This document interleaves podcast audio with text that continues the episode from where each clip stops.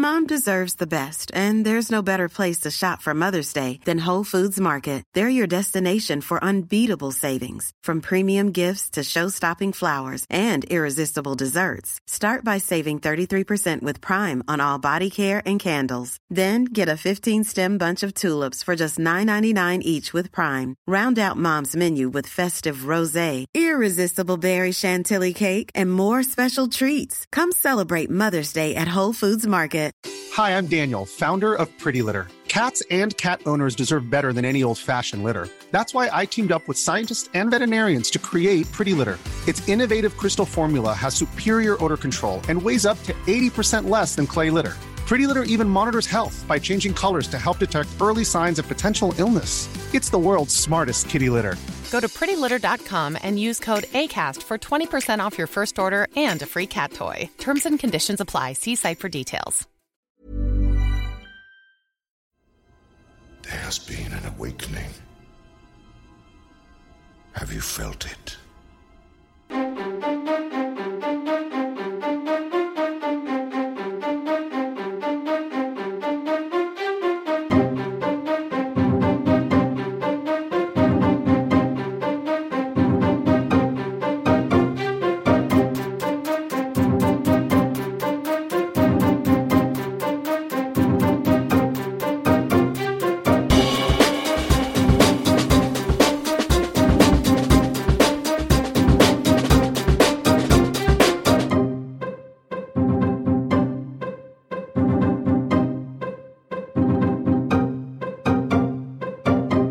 Welcome back, everybody, to the final pick a flick for 2015. I hope the force has been with you over Christmas and you've had a lovely, restful break. My name's Tony Black. I'm your host, as ever, and this is the effectively end of year special for the show. And before we go into what we're covering, allow me to introduce my two guests today. Firstly, coming back for a second round, Laura Rogers. Hello. I would ask you, Laura, if you've had a nice Christmas, but actually, shall I do that? And then we'll, we'll pretend we've had awesome Christmases. So, Laura, how was your Christmas? It was really, really nice. Thank you very much. I, I played it cheap, stayed in Birmingham, just chilling, relaxed. So, yeah, it was lovely. And uh, with us today in his first appearance on Pick a Flick, I'm delighted to introduce uh, Mr. Sean Wilson. Hey, Tony. Pleasure to have you on, Sean. Thanks for having me. How was your Christmas? Best Christmas I've yet to sit through. Yeah. we're going through the time tunnel. Yeah, it was fantastic. Today we're covering a uh, little known film that a lot of people probably haven't really heard of. Uh, it's something called Star Wars. Uh, are you familiar with it? Can't say I am. Little low budget indie film, is it? Yeah, I, th- I think I think so. Yeah, yeah. Today we're going through all of the Star Wars films from beginning to well, what is not quite the end, what is effectively the beginning again. So the brand new The Force Awakens, which we've all seen, and it's just a couple of days old, so we're all a bit buzzing from that experience, but we're not going to get there quite there just yet. We're going to first start off, unfortunately, where it, well, not quite where it all began, but where the story at least began. So let's, for the first time today, pick a flick. Star Wars Episode 1 The Phantom Menace is a 1999 American epic space opera film written and directed by George Lucas, produced by Lucasfilm, and distributed by 20th Century Fox. It is the fourth installment in the Star Wars saga and stars Liam Neeson, Ewan McGregor, Natalie Portman, and Jake Lloyd, among others. The film is set 32 years before the original film and follows Jedi Knight Qui Gon Jinn and his apprentice Obi Wan Kenobi as they protect Queen Amidala in hopes of securing a peaceful end to a large scale interplanetary trade dispute. And it sounds as thrilling as it, as it actually is. So here's a clip.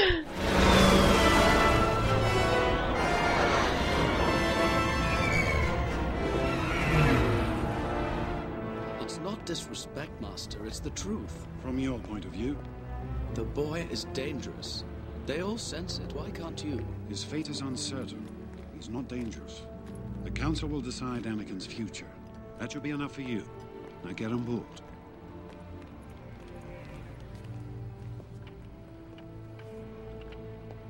Qui Gon, sir. I don't want to be a problem. You won't be any. I'm not allowed to train you. so I want you to watch me and be mindful. Always remember your focus determines your reality. Stay close to me, and you'll be safe. Master, sir, I heard Yoda talking about midichlorians. I've been wondering, what are midichlorians? Midichlorians are a microscopic life form that resides within all living cells. They live inside me. Inside your cells, yes. And we are symbionts with them. Symbionts? Life forms living together for mutual advantage. Without the midichlorians, life could not exist, and we would have no knowledge of the Force. They continually speak to us, telling us the will of the Force. When you learn to quiet your mind, you'll hear them speaking to you. I don't understand. With time and training, Annie, you will. You will. Your Majesty, it is our pleasure to continue to serve and protect you. I welcome your help. Senator Palpatine fears that the Federation means to destroy me. I assure you I will not allow that to happen. Wait again Come on, R2.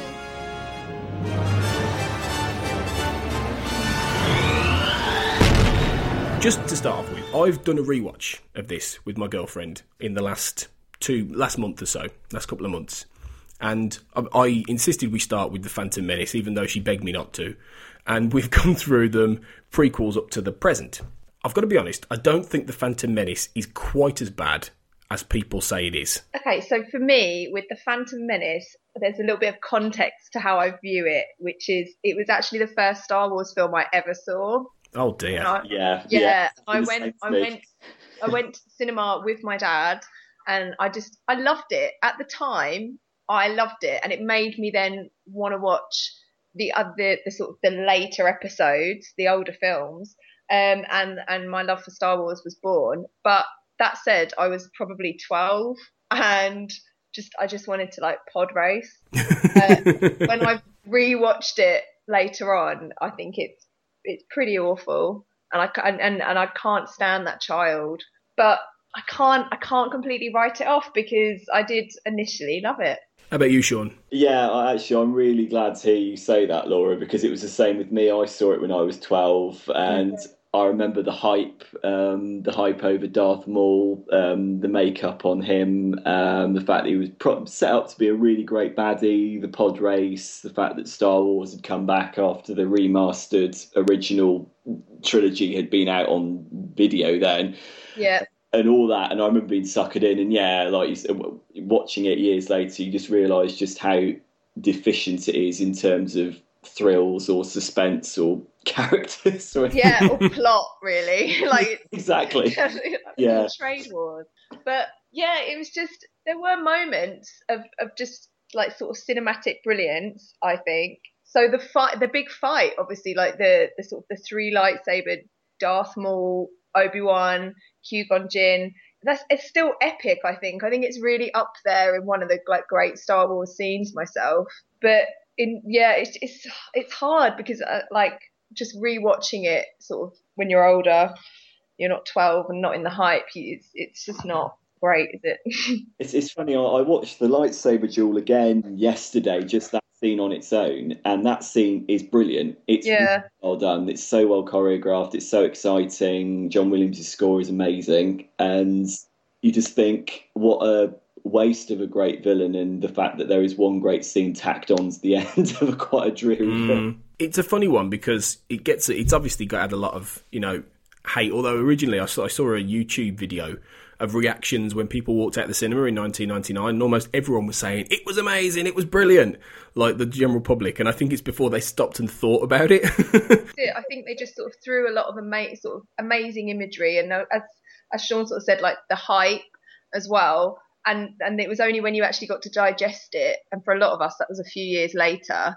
that you were sort of like, oh, hold on a minute, Mm. I've, Yeah. been bli- I've been blindsided here. like, I I did um, a blog a blog post uh, the, a few days ago, a few weeks ago, about why the prequel trilogy perhaps isn't as bad as people remember it. Because I think there are high points in all three of the prequel films, including the Phantom Menace. Uh, it's quite hard to, when you sit down and analyse it to remember exactly what they are. but I think they are there. I don't think Phantom Menace is a complete write-off, but yeah, Mm. it's just dull. I, I think I think yeah, I agree with you, Sean. In that I think one of the things I've noticed with it is it is dull. It is badly written. It's largely badly performed. It's wooden as hell. It's it's borderline racist at times, like, like with the with the Trade Federation aliens. The oh, uh, take out the Jedi and all that stuff. It's, like, it's, like, it's blatantly like Japanese. It's terrible. It's got you know, and Jake Lloyd, and obviously actually oh. ruined his life this part because he was subsequently bullied like no end, and he just became a, basically a crazy person and stopped acting after that. There's a lot of interesting stuff about what happened to Jake Lloyd afterwards, in that he now hates the Star Wars so much. Really? Oh yeah, he, he, it really messed him up. It really messed him up. It's you know, there's a lot of bad things about it, and it's massively misjudged. But I think what has stood the test of time with it, though, well, a it's got Liam Neeson, and even though he's he's like you know got wooden dialogue, he's still got gravitas, and he's still Oh, definitely. he still manages to make that part interesting to a degree. But I think the biggest thing that stood out to me when I rewatched it was the effects are better than anything in Attack of the Clones or Yes. Revenge of the Sith. Yeah. Because there's there's more practical effects. There's there's less CGI. You know, he use he does use CGI, obviously Yeah. for the pod race, but it works really well. And a, a lot of it, they actually went out there and did a lot more of the model work again, you know, and stuff. Where and you know the actual costumes, but he just lets that go for the next two prequels, and it's all green screen, and it shows. And I think that's what stood out with Phantom Menace. It's just a little bit more. It's a little bit more like the originals, but it just lacks the original sense of excitement or fun or you know skill. Yeah, there's there's a bit of physicality to the locations, isn't there? The Mm. locations are beautiful, like Naboo and and the various other, like well, obviously Tatooine as well. Yeah. that you've got the desert landscapes. Yeah, I, I, I think I think that's a fair point. and it, it has, as people say, it's got the probably the two standout sequences that everyone always says, "Oh, Phantom Menace is shit," but it's got the, it's got the lightsaber battle, as you've mentioned, and it's got the pod race, and the pod race is great. I think the pod race still is really really good. It's a landmark moment. I, I really would put it up there in sort of one of the great scenes of the whole saga. Mm. So obviously, Force Awakens comes out, and, and uh, Star Wars has been like hot topic in this house um, sort of four days. My partner, he loves he loves Star Wars, like lives and breathes it, loves it. And I think something he said, and it kind of hit the nail on the head for me about Phantom Menace, was it's quite pointless. Actually, you don't really, in the grand context of the films, you you actually begin to realise you don't need it. Like they they take you all the way back to like sort of Anakin's beginnings, and actually it doesn't. It, you they probably could have done that in a later movie, just with a glimpse Yeah, it's all, do you know what I mean? Like you could really actually write off a lot of the key plot. yeah. Um, and actually, it's Liam Neeson's character, um, along with Darth Maul, who are who are kind of the interesting ones, I think, and where where the where the action really sits, and and the whole sort of glimpse into Vader as a boy is, is kind of pointless. yeah. There's not um, an incident in it, is there? Not, nothing really happens. No, as like he gets taken from his mum, but they that's one one brief scene that really could have been hinted at in a later film. And I think, and, and we'll, I know we'll go on to the Force Awakens, but actually, the Force Awakens with that kind of they have that that conflicted character, that guy, that bad character, and you see it all play out there in, in sort of in one movie. You kind of get you get the story, the whole backstory, and they haven't had to sort of dedicate a, a prequel to him being ten years old and just yeah. It's it, I just I was like yeah, you're right. Actually, it's quite pointless. well, like well, well, it's it's also the fact that it's it's the whole prequels are an exercise in filling gaps. And it's you know it's very much a case of all these little things were hinted at in the original trilogy, things like the Clone Wars, which we'll get to in a bit, but you know, and like Anakin, how he became you know Darth Vader. But instead of actually making it a story, an exciting story, all these are is just getting filling the gaps that everyone was was wondering about. It- It's an it's a gap filling exercise. There's very little else that's really going on, and that's mm. why. It's like Polyfilla. It's Yeah. just Polyfilla. Yeah. Yeah, Yeah, and, and the truth is, maybe a bit controversial, but how interesting is a nine-year-old or ten-year-old? They're not Exactly. really like to be the sort of the main protagonist and the plot. That he's just not. He's he's lit. He's very very sort of two-dimensional, it, and it, it makes it makes it very much a kids' film, and not a great kids' film actually. But it's yeah, it's just it was an odd choice. I think the sort of the back the, the sort of the character conflict begins a bit later on, and I feel like they kind of took us back too early. Mm. and all we did was lose Qui Gon Jinn. Yeah. Which which was like you know when it's the same thing as when he took Obi Wan out in A New Hope you know he, he, he go- Yeah. well he tries to have that same effect but it doesn't work in the same way you know you just think you really shouldn't have got rid of Liam Neeson you should have had Yeah. him in it for the three Yeah. films I, I always thought it was interesting that Liam Neeson, the- a really accomplished actor that he is, actually expressed his distaste at being in the film. The fact that he was so bored Yeah. appearing in it. you can see it though can't you you can see it as he's talking about midichlorians and trade disputes and everything like that and he's He's like not stimulated, is he? No. A couple before we move on, a couple of um, little uh, questions though in terms of casting. Do you know which famous Hollywood actress beyond Natalie Portman is in this? Yes, I do. Go on, because I cursed them for introducing her to the world. Go on, Keira. Knightley. Kieran, Kieran Oh, Knightley. yeah, is she one of the, the handmaidens? Yeah. in it? So, Yeah, she- Oh, yeah. The, the the decoy. They cast her because she was apparently remarkably similar in facial features to Natalie Portman. I wouldn't quite go that far. They look a bit alike. Yeah, but, I don't um, think they look that similar to No, no, not really. And who who dubbed Darth Maul because Ray Park wasn't quite he didn't Oh. have the voice. That was the le- legendary Pete Serafinowicz, if I'm Yeah. not mistaken. Yeah. Brian Butterfield himself. yeah, I always remember the trailer, which I like more than the film, where you hear Darth Maul go, "At last, we will have revenge from the Jedi." Yeah, that's really good, you know. And you hear like Pete Serafinowicz, and you can tell it's him, um, Yeah. and it makes that film, you know, wipe them out, all of them. It makes it sound a lot more fun than it is, and then you watch it and go, "Oh, is that it?" you know? Yeah, yeah. Who the hell wouldn't would not figure out that Palpatine and Darth Sidious are the same person? I, I, I mean, it's so obvious all the way through this. You know, I mean, even Yoda, for for one, right? How does he not twig this? He's supposed to be like really clever and old and ancient, but everyone misses it. Yeah, it's obvious it is. It's just like what what on earth? Yeah, Yeah. Well, there's that, and there's also this confused the heck out of me, and it still confuses me even now. The whole thing about there's, there's two Padmes, but one of them is the Queen, one of them is the handmaid, and maybe I'm just being really really thick, but that always threw me for a loop completely. Yeah. I didn't get that.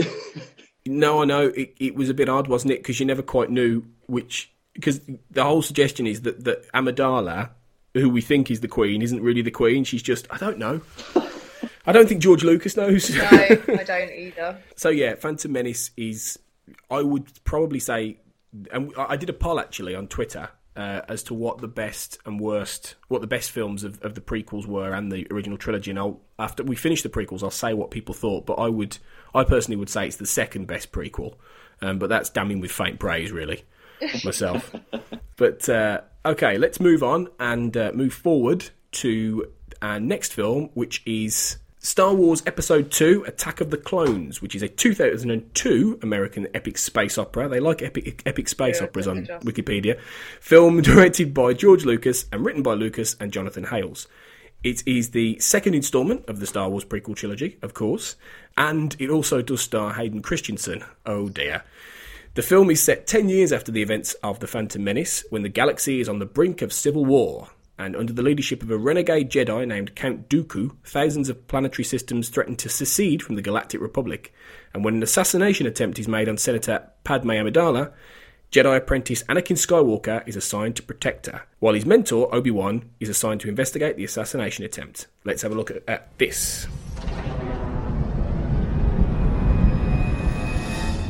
Traitor. Oh no, my friend. This is a mistake, a terrible mistake. They've gone too far. This is madness. I thought you were the leader here, Dooku. This had nothing to do with me, I assure you. I will petition immediately to have you set free. Well, I hope it doesn't take too long. I have work to do. May I ask why a Jedi Knight is all the way out here on Geonosis? I've been tracking a bounty hunter named Jango Fett. Do you know him? There are no bounty hunters here that I am aware of. The Geonosians don't trust them. Well, who can blame them? But he is here, I can assure you. It's a great pity that our paths have never crossed before, Obi-Wan. Qui-Gon always spoke very highly of you.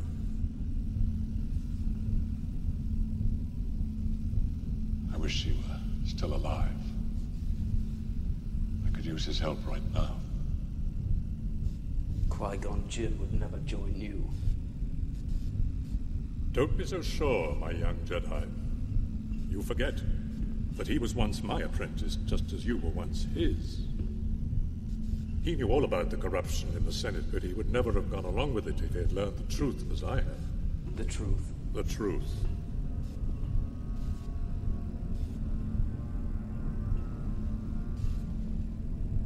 What if I told you that the Republic was now under the control of the Dark Lord of the Sith? No, that's not possible. The Jedi would be aware of it. The dark side of the Force has clouded their vision, my friend. Hundreds of senators are now under the influence of a Sith Lord called Darth Sidious. I don't believe you. The Viceroy of the Trade Federation was once in league with this Darth Sidious. But he was betrayed ten years ago by the Dark Lord. He came to me for help. He told me everything. You must join me, Obi-Wan. And together, we will destroy the Sith. I will never join you, Dooku. Okay, I think this is the low point of Star Wars by a significant country mile, personally. And I didn't at first. For, for quite some years, I thought that Attack of the Clones was slightly better than The Phantom Menace, but it, for, for me, it really isn't. I think it's the worst one by a long way. I completely agree with you. I, I'm, I'm, not, I'm actually trying not to like just laugh even thinking of it. Like it's just, it's, there's absolutely no, there's just no characters in it. That's the, there's just, Mm. you've just got these wooden, two dimensional line delivering droids or cl- well clones maybe. They must maybe that, that's why I was waiting for the big plot reveal where they were all bloody clones because there was just there's just nothing in it. There's no substance in it at all. Mm. and Hayden Christensen is just appalling. Appalling I think. Terrible terrible casting choice It, it does have one saving grace, though, actually, thinking about it, and this is something I can't quite believe we missed talking about in The Phantom Menace, but it has only one tiny scene of Jar Jar Binks. Hallelujah. That's its one saving grace, because he's a fucking idiot. no other way to put it. he's pretty irritating. But that said, comparatively, compared to like the other actors, and I'm doing inverted commas that I just realised no one can see on screen, like he's he's probably one of the stronger. At least you don't forget him. no, I'll give him that. exactly. At least he's a bit different. Where do you stand on this one, Sean? Uh, yeah, I completely agree with you guys. I think it's it's filmmaking in a vacuum, isn't it? Uh, Yeah. George Lucas's CGI fetish love, however you want to describe it, really took over in this one, and it just it has that really horrible sort of plasticated look to it. Everything's very shiny. Nothing looks. You can you're looking at it. You're constantly being snapped out of the world of the film, aren't you? Because there is so many. There are so many special effects in it that I cannot engage with what's going on. And yeah, the the line was the famous line. Uh, I hate sand. It's coarse enough and it gets everywhere. That's the line that obviously everyone sighs in. When that's your memorable line from a movie, you just you have to stop Yeah. and have a moment and think, I've messed up here. I remember being about 14 or 15, having this on DVD and watching it quite a lot, and you know, having a degree of fondness for it as far as undemanding 14 year old mindsets go. Yeah. And then again, you watch it when you're a bit older, you're like, ugh, that's really not good. Yeah, I think "er" is the best word for it. Really, I think you know. I think the reason that I liked it more when I was younger was probably because of the lightsaber battle at the end with Christopher Lee and Yoda, which, I, to be fair, I still think is cool. Even though it's awfully sort of CGI'd and, and it doesn't have any of the heart of the other lightsaber battles, I do like the idea of, of Christopher Lee, arguably like the world's greatest actor or one of the world's greatest actors, fighting a little green mega dwarf. Like, I think- Yes, yeah, yeah. Although I have to say, and I've, I've said this for many years, Yoda's basically a con artist, isn't he? Because he, he hobbles about on the stick all the time, going "Oh, me old," uh," and then suddenly he, he gets faced with a lightsaber and he can suddenly flip about like like you know Jackie Chan, and I'm like, hang on a minute, Yeah. where does this come from? And then then he's got the nerve after the fight to hobble off again on his stick. I feel like saying, mate, you just you're taking the piss here. That smacked to me of like a sort of last minute rewrite on George Lucas's part. George Lucas thought, okay, so clearly we've got this character that people worldwide are familiar with. How can I sort of upend it a little bit and maybe shake it up? I know, let's turn him into a, a massive, uh, not massive, but that's a relative term, but awesome Jedi warrior. And I was, a ninja Jedi. Yeah. yeah. I, th- I think the other problem as well, or the main problem with it is that it's supposed to be a love story and it is about as romantic and passionate as a piece of plywood. Oh, completely. I mean, the lack of chemistry between Hayden Christensen and Natalie Portman is painful. You know, they, they might have been able to sell the bad dialogue if they had any inch of genuine chemistry, but there's nothing. I think it's it's tempting to land it at the feet of the actors, but given what they were reacting to, there were clearly so so much green screen, and that's George, true. Yeah, George Lucas famously said that at one point that if an actor can't cry, I will CGI the teardrop onto their cheek. I mean, that's the sort of film that they're dealing with, you know. And I yeah. just think that you know it's it's partly their fault, but I think it's mostly George Lucas. And I think as well, like when I when I rewatched this relatively recently, I was I was really shocked at how much there is loads of talking in it. And yeah. the, but it's all very it's quite political and it's all about sort of these it's all to get these plot points and there isn't any real scope for this romantic relationship anyway. So really i mean they are both awful in it i think. I mean i don't think hayden christensen's a, a good actor particularly anyway but but natalie portman you know she's supposedly all right elsewhere. And i just don't think they had anything to really work with let alone each other. Even i even remember when i was younger watching it actually and i was probably more susceptible to get caught up in the romance side of it but there was just nothing to really get caught up in. CGI meadow, they're like rolling around at the beginning, aren't they? Like, yeah. Well, it, it's it's bizarre though because the, when you look at the actors who actually did audition for the for the role, there are some far better names, like people like Ryan Phillippe and Colin Hanks, and even DiCaprio met with him uh, met with Lucas briefly, but he, I don't think it went any further than that. But I mean, Ryan Phillippe or Colin Hanks are better actors. You know, I mean, they would have done a better job with even the bad. I mean, yeah, I think you're right, Sean, in that the script is is the main problem, but. Christensen's a really bad actor anyway, and he's subsequently proven that really, and that he's never done anything of note since, as far as I'm aware. See, I find it much more depressing if an actor like Colin Hanks or Ryan Phillippe or well, Leonardo DiCaprio had been dragged down with the film. yeah, maybe, yeah, and that works. Perhaps, yeah. I feel sorry for Ewan McGregor pretty much throughout the whole of these three films because he's he is without question a really good actor. He, he tries to like you know bring back the ghost of Alec Guinness with his performance. You know he really tries to it, almost mimic that that accent and everything like that, and he does a good enough job as best he can. But he gets a crap plot throughout this as well. You know, he's just he's just off finding out, you know, about the clones and things. It's so dull. It's so boring. It's dull. And you're thinking, I don't care. I don't care about all this. It's and you know, if you think about like if you do, and we're going to do this all the way through, I think. But if you look at the Force Awakens, and obviously you look at the original trilogy, the story was not about why all these things happened. You know, it wasn't about why the Republic existed or why the Empire existed. They just did. Then you yeah. got on with the story and you got on with the adventure. This is all about explaining why clones are in bodies that are still then become stormtroopers. Who gives a shit? Yeah, yeah. Give me some Star Wars. What you just picked up on there is a problem that I have with a lot of current movies, actually, not just with these films, but the tendency to over-explain and to contextualize yeah. everything. And I completely agree with you that the original trilogy worked because, bam, you're right in there. You know who the good guys are. You know who the bad guys are. Just get on with it and like you say with the Force Awakens, which obviously we'll get onto, yeah, operates on similar lines like that. Well, there's there's a crucial thing with that, and that I read an article about it afterwards, in that explaining the in the in Force Awakens, explaining, and we're going to assume you've seen it if you're listening to this, so spoilers. But the Resistance and the for, and the First Order. You don't understand any of the political backstory of that. It's there, but it's not actually spelled out in the film. And when it's in the novelizations and things, and certain people have picked up on this and they've put it on Wikipedia and all this stuff. And, you know, it's really interesting, the political backstory, but Abrams knows that we don't care. Exactly. You know, as long as the story is there and the story is in that film, then you, if, you, if you're interested enough, you'll go and find out that, out that, or you'll ask the questions. George Lucas would have spent half the film explaining the political context of how the resistance came to be, and you would have been sitting there going, "Well, when's the story going to start?" Yeah, and that's how I feel about Attack of the Clones. When's the story going to start? Because yeah. this is all the stuff that people talk about for five minutes in a good story. But apparently, in terms of the clones as well, incidentally, in fact, when he was writing Empire, he'd originally decided that Lando Calrissian was a clone, and came from a planet of clones, which caused the Clone Wars. Which, and then he came up later with the idea of the army of clone shock troopers, who were used by the Republic as an army. But um, I don't know which is better or worse.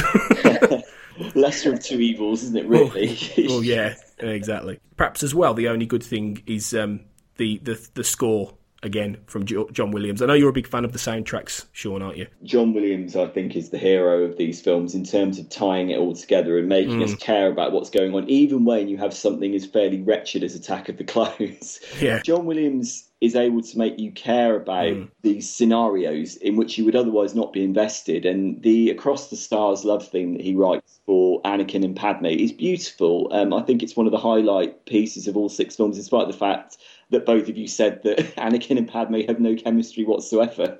it makes you care about what's happening to an extent. Yeah, but I don't think even John Williams can completely save the films, to be honest. He tries, though. I think you're absolutely right. He does try, and that Across the Stars is is a really beautiful theme. And like like um, Duel of the Fates in the Phantom Menace was a brilliant theme for you know the lightsaber battles and things. You know, he does manage to pull out these and he does it again in the next one, and it, he does save it to an extent, but nothing can really save the mess and the boring dullness of it. Yeah. But thankfully, that's that's as bad as it gets so far. um, yeah. So uh, let's move on to the next one, which is Star Wars Episode Three: Revenge of the Sith, which is a 2005 American epic space opera and uh, stars exactly the same people this time round. And this is set three years after the onset of the Clone Wars, in which the Jedi Knights are spread out across the galaxy, leading a massive clone army in the war against the Separatists, led by Count Dooku. The Jedi Council dispatches Jedi Master Obi Wan to eliminate the notorious General Grievous, leader of the Separatist army. Uh, meanwhile, Anakin Skywalker, uh, separated from his former master, grows closer to Emperor Palpatine, or Senator Palpatine, or was he President Palpatine? God knows. The Chancellor, that's it. Chancellor Palpatine of the Galactic Republic. And uh, unknown to the public, although clearly obvious to everybody else, who is a Sith Lord. um, and their, their deepening friendship threatens the Jedi, and eventually Anakin yields to the dark side. Let's have a clip. You're going to need me on this one, Master. Oh, I agree. However, it may turn out just to be a wild bantha chase. Master. I've disappointed you. I haven't been very appreciative of your training. I've been arrogant, and I apologize. I've just been so frustrated with the Council. You are strong and wise, Anakin, and I am very proud of you. I have trained you since you were a small boy. I have taught you everything I know, and you have become a far greater Jedi than I could ever hope to be. But be patient, Anakin. It will not be long before the Council makes you a Jedi Master.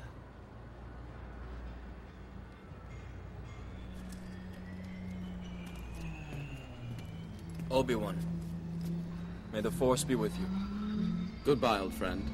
May the Force be with you.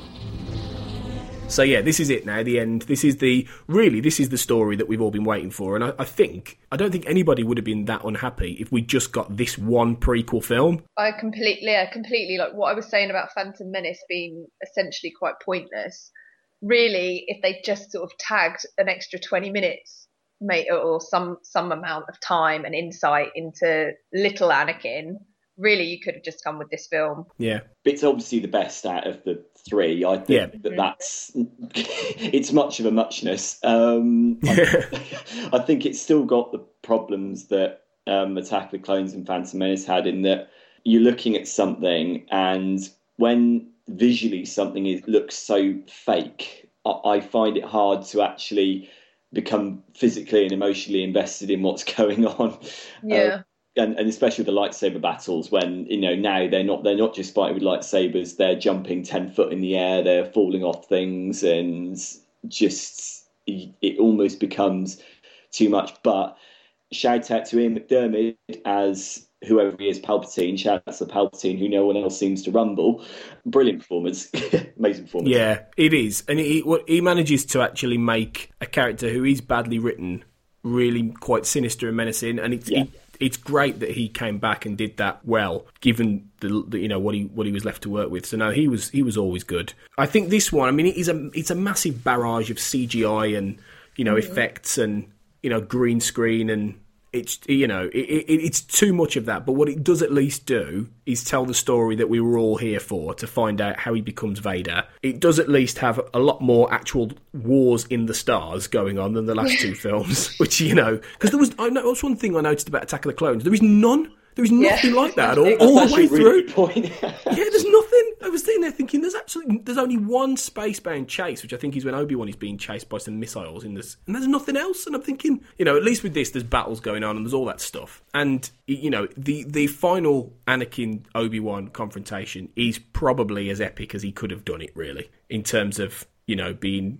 a massive like 15 minute lightsaber battle on the side of a volcano. I don't think you can get any more epic than that. It still, however, lacks the true heart and soul of what Star Wars is, and it is still filling gaps together and just assembling pieces. And a lot of the the script is still wooden.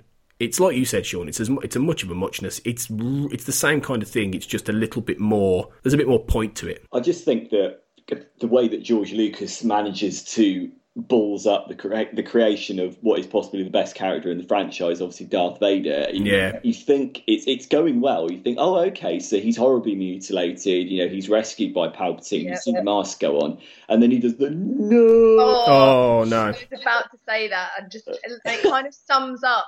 I think the whole of the, the, the all of the prequels really. It's this, this hope, and you're with it, and you, you're like, okay, you've got me now. You've got me now. And this is the the big moment, and the helmet comes down, and it's all quite dramatic, and then that, and it's just undone. Instant- It just unravels in front of you, and you think, oh, you gave way to such terrible cliche, and One bad decision just undercuts everything. Yes. It just ruins it. completely. Also, and this is the other thing I've long thought about, why exactly does Padme die again? Because she seems to just give up. She's had her babies, yeah, but then she just goes, uh, you know, tell him, uh, uh, Luke, Leia, Dino. It's like, well, you're not dead. There's nothing wrong with you. You've just had some babies. Well, you've ju- in fact, you've just had children. Surely that's a reason to fight. You've just found out that the, the father of your children is a maniac Sith Lord. Surely this is a reason to stay alive and look after them. But no, dead. It's like, and we're supposed to believe. And they, I think somebody says, doesn't she? Oh, she just, she just, she just gave up, or, or something like. She just couldn't. Fuck off. Diagnosis. Yeah, died died of a broken heart. I'll piss off. If she was any kind of like strong queen of an entire nation and supposed to be quite this, you know, this strong-willed woman, she wouldn't just give up and let both of her children, who are at risk from a burgeoning empire that have just wiped out all of the defenders in the galaxy, and just please, oh fuck them. I'm just gonna die. I'm so happy. I know. I mean, you can say what you want about Vader, but he do- he doesn't give up. I mean, he's like a, a one-armed half man corpse thing at the end. You know, like dragging himself out of the lava pit or whatever it is. There's a, there was a brilliant um, thing I saw, a meme I saw online the other day, which was um, somebody had, had put together pictures of the clips where of, of the final battle and where he's crawling out, set to dialogue from Monty Python and the Holy Grail. So it's things like "Come on, you pansy!" and all this stuff. It's brilliant. Just a flesh wound. It's amazing. From my point of view, what I will say in in the defence of this one, there are some great scenes in Revenge of the Sith. I think the the, the cross cutting when you see the Jedi being wiped out and various, you know, what Anakin gets up to as he goes to the dark side, although that is just rampantly unconvincing. No thanks to Hayden Christensen. Yeah. there are good sequences along those lines, which I remember watching that in cinema thinking, wow, that's quite chilling, borderline inappropriate for the target audience. Like where he kills the Jedi kids. Yeah, I, I wasn't. I don't know what you guys think about that. I thought that was just a bit a bit tasteless. I think I think the, the, the insinuation of, of, of that is yeah a little bit like do we really need that in order to sell this you know this transformation? But the thing is, it doesn't have the conviction to actually properly. It, it doesn't have the conviction of itself. I don't think sometimes this film. It, it- you know, if you're going to really go down that route, go down that route. It tries to get away with both. Uh, it doesn't work either way. I, th- I, I do agree. I think there are scenes. It's like I say, the final battle. I think he's well. He's very well done. I think it does have moments. It does have some interesting moments. Yeah, I mean, and it does it does do fan service. In fairness, as well, like we we get the we get the moments that we've all been waiting for, as you sort of said.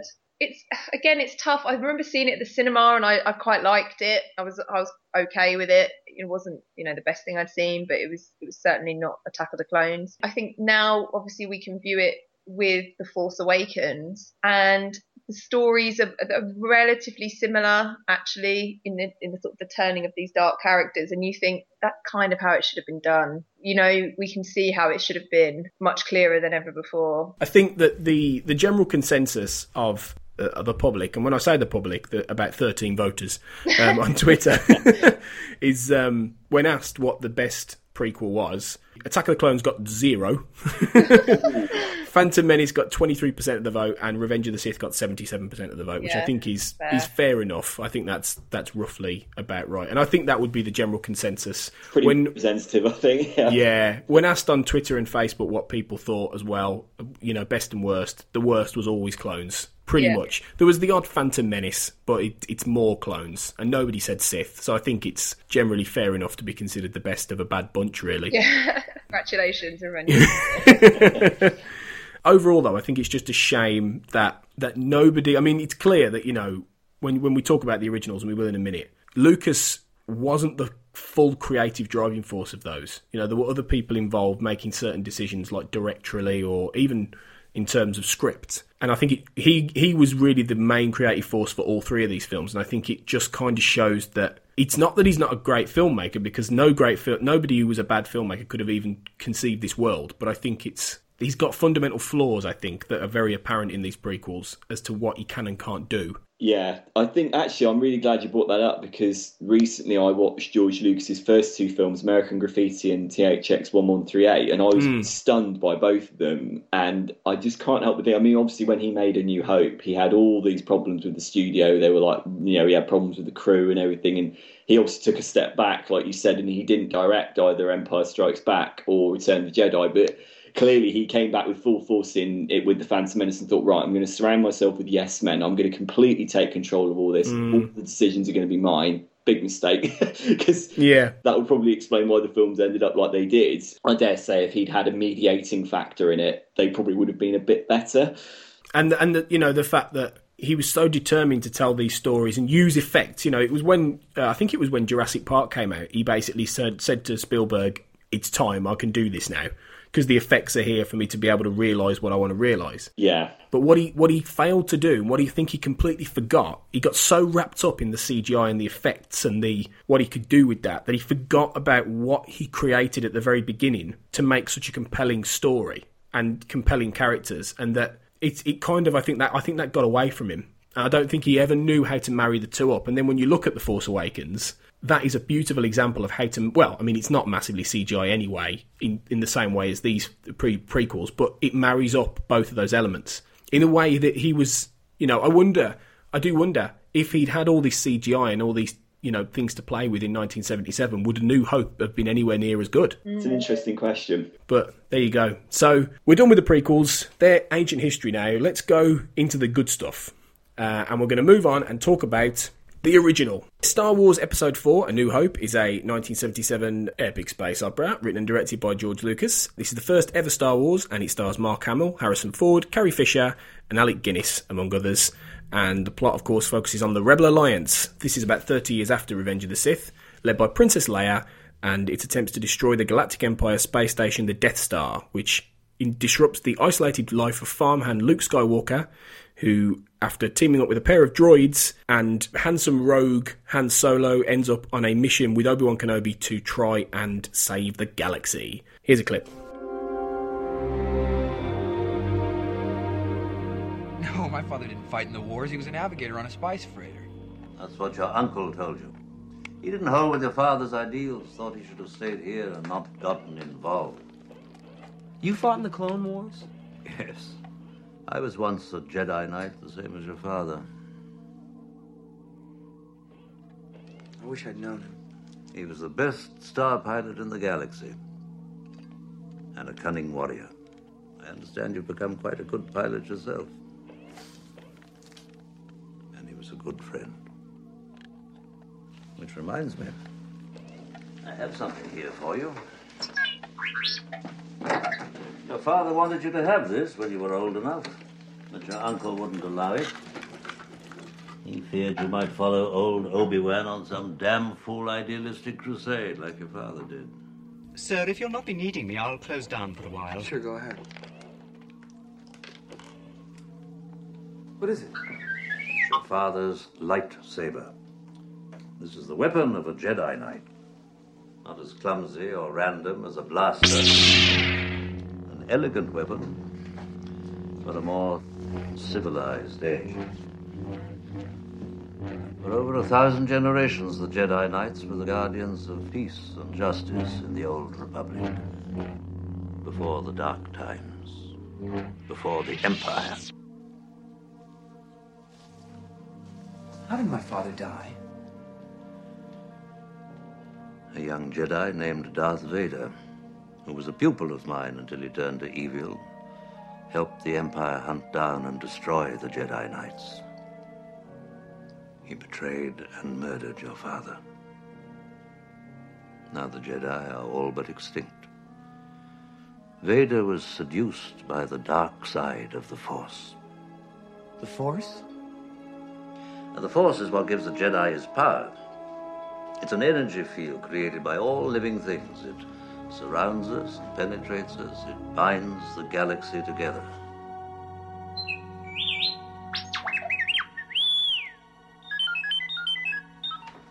Now let's see if we can't figure out what you are, my little friend. So yeah, I mean, this is it. This is, if not the best one, it's the the most, perhaps the most iconic Star Wars. I think of them all, really. And I think it's the one that, even though, like I say, it's not the necessarily the one that's the standout prequel uh, original trilogy. It's got the most iconic moments, I think, and visuals from the entire Star Wars saga. to to just contextualize it, I think clearly Star Wars came out in 1977 when Hollywood had gone through a lot of the countercultural, quite bleak experimental cinema, and I think what George Lucas was able to do was to resurrect that very broadly entertaining operatic sort of storytelling in which it's very clear uh, where you know who the good guys and who the bad guys are, and you know where the lines are drawn Mm. and that is very makes for very easy identification with the audience. Obviously, all the characters, all all the stuff being written about how all the characters are archetypes. You have Han Solo, the space cowboy. You have Alec Guinness as Obi Wan, the wise mentor. Yeah. And I think in, in in those terms, it's little wonder that it became such a sensation that it did because it is just great rollicking entertainment. Um, you don't have to completely switch your brain off, but you know there is there is emotional depth to it. Mm. But it's it's just broadly accessible cinema, I think. completely. It's I mean it's it was it's fantasy reimagined, wasn't it? Well, especially at the time it was, and I think it still is. And yet it's so familiar in in its delivery with the characters, with the story, with what it goes on to become, and you just and and even even the um I read somewhere that the the sort of the fight sequence, the dog fights and stuff were based on footage from World War Two, like planes fighting in the air and things like that. So even even that, it's sort of it's things that you've you've seen before, and yet it's in this whole new landscape and this whole new world.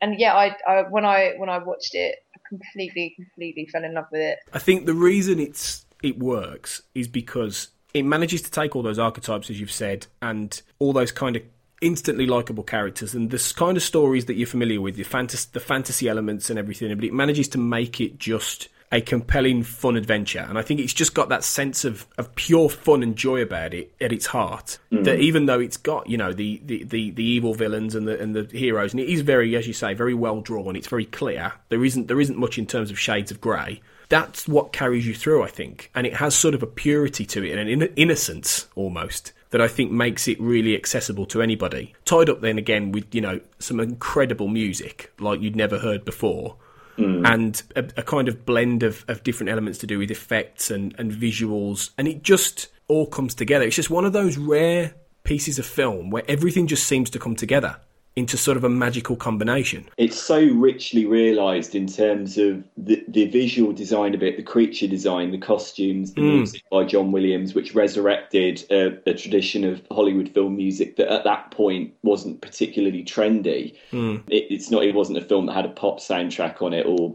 something. Although obviously John Williams had got an Oscar for Jaws, um, Mm. but yeah, i i in terms of throwing back to film being a spectacle, a big screen spectacle that you that you had to go and watch on the largest screen possible. It, it- I think it's fabulous. And I think it, it's interesting as well because it's coming at a time when you didn't really see films like that made as well. I mean, the 70s was quite a, a sobering you know, kind of kind of dark and serious decade really for Yeah. American cinema. And it was, you know, it was after the glitzy pop of the '60s, and a lot of seriously sort of damaging things had happened to the country in the last like ten years.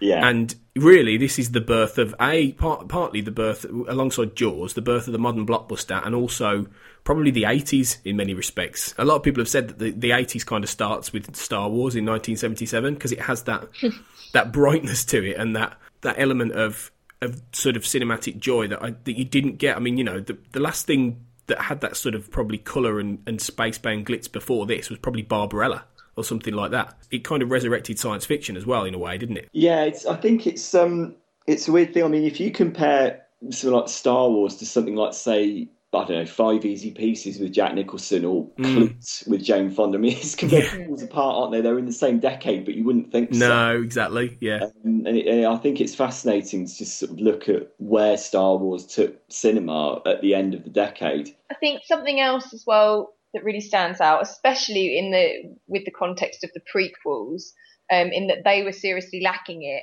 was this these characterizations. Yeah. Like I really care, I really cared about the characters, and I, I loved Han Solo. I still love Han Solo, um, and I think him in particular. They kind of they're on the ride with you a little bit, and you know they know it's a bit ridiculous, and they know that Mm. it's fun, but it's they completely completely sort of indulge themselves in it. The script is quicker, the chemistry is there between the three of them, you know, Luke, Leia, and Han, um, and it's it's when you you think of it and then you think of something like Attack of the Clones or even Revenge of the Sith, and you, that was completely lacking. These sort of these performances that really engage the audience. Mm. Yeah, and all the actors, like you say, uh, the actors are engaged with their characters, aren't they? The actors are, are in on, they're in on the idea. They know, they know the score. Yeah, They're- they're exactly. with it. They've kind of all, you know, they're like they are aware that it is high fantasy. But Yeah. they're, but they're also aware that there is a genuine, heartfelt story in there, and a genuine sort of heroic story of the, the small band of heroes coming together to defeat the mighty the mighty evil. You know, this Nazi esque sort of autocratic empire led by gen- generally or a very much a dark lord, like a like a like you'd see in you know high fantasy, like there would normally be like a dark wizard or something. You know, Darth Vader is an epitome of a, like a dark. Well, he is called the Dark Lord, but that that is very much what he is. And I think as well, people forget just how how evil he is in this as well. you know, he's he's really quite scary. You know, when he's just choking people with his hands and just how severe he is. Well, that the, the, moment when he first turns up, I mean, that's ingrained on the mem- uh, on the memories of everyone when they watch this for the first Yeah. time. And the door opens and the steam is all coming out, and then he walks out. Yeah, I want those plans. Good James Earl Jones impression. Thank you. but it's you've got like the black of the of his uniform versus the sort of white uh, of the corridor and the stormtroopers armor, and I think everyone who watches that at the age of whatever it is, six, seven, eight, whatever, remembers that. Um, it's so powerful. Again, it's you know it's the iconic images. There's so many in this film. You know, there's so many that have stood the test of time, and it's one of those films, one of those rare films that has become iconic and has evolved beyond itself. You know, and, and even if people, even people who don't like Star Wars, and unbelievably there are some, they they know what this is. They know what who Darth Vader is. They they would have seen but bits of it. They would know certain lines of dialogue, and I think it's very rare that you get a film, especially one that's now 40 years old, that manages to do that. And I think that's the power of Star Wars. I mean, there's so many fascinating stories and influences and things about this as well. I mean, it's so worth. We don't have time to do it on this podcast, but it is so worth going and reading about Star Wars and the creation of Star Wars because it is a fascinating Mm. story and it's a fascinating amount of, of, of influences that came to Lucas and, and the things he was riffing on and and the and the, the manner in which they filmed it. You know, it's incredibly interesting stuff, and it, and it's it, it, the influence of Star Wars is phenomenal. Really, I mean, it, it's probably the film that has influenced the most culture, artistic culture, in the last half a century than anything else. I think if you if you look at the amount of things that, that take a cue from Star Wars, it's unbelievable. Yeah, was George Lucas said an interesting thing that he said that um, I mean I don't think anyone could have foreseen that Star Wars becoming as big as it was, let alone George Lucas himself. Yeah. Like you say, it took on a life of its own, and he clearly took a step back from directing directing the second and third films in the original trilogy. But he, I remember there was an interview where he said that look, it's got a life of its own beyond the films. If the children want to engage with the toys and create their own Mm. mythology, then as far as I'm concerned, it's done its job. And I thought, well, you know, fair play to him. He's, he's being honest. That's the power of it, I think. Yeah, I think I think that's true, and it just leaves you with that sense. One of the key one of the key things that I think it's really good at as well is that it feels like a complete story. You know, it does leave things open for the future, but you could just watch this one film and you would enjoy a story that's got a beginning, a middle, and an end. I think that's another real strength of A New Hope. Yeah, agreed. Well, moving on, then we go onto the what is widely considered by many people as Star Wars at its peak. This is Episode Five, The Empire Strikes Back, which is a 1980 epic American space opera. Uh, this time, however, directed by Irvin Kershner, who was George Lucas's mentor when he was studying film, and this is written by Leigh Brackett and Lawrence Kasdan, with Lucas writing the story behind that. Now, Leigh Brackett died before only after only like one draft or one or two drafts. She she'd written The Big Sleep, so she was a really accomplished writer who'd written some amazing films back in the you know the golden age of Hollywood. But she died before the film was realised. And then Lawrence Kasdan obviously was a celebrated screenwriter, so and he went on obviously to influence a lot of the Star Wars saga. This film again stars uh, Mark Hamill, Harrison Ford, Carrie Fisher, and adds Billy Dee Williams as a main character. This time with the uh, other su- uh, supporting cast, and it's set three years after Star Wars, in which the Galactic Empire. Uh, still under Darth Vader's leadership, as well as the Emperor Palpatine, are pursuing Luke and the rest of the Rebel Alliance across the galaxy. This time, Luke goes to the planet Dagobah, where he begins his training in the ways of the Jedi. Han and Leia have to outwit the Empire. So, here's a clip. That Lord Vader was the last time they appeared in any of our scopes. Considering the amount of damage we've sustained, they must have been destroyed. No, Captain. They're alive. I want every ship available to sweep the asteroid field until they are found. Lord Vader, Yes, Admiral, what is it? The Emperor commands you to make contact with him. Move the ship out of the asteroid field so that we can send a clear transmission. Yes, Master.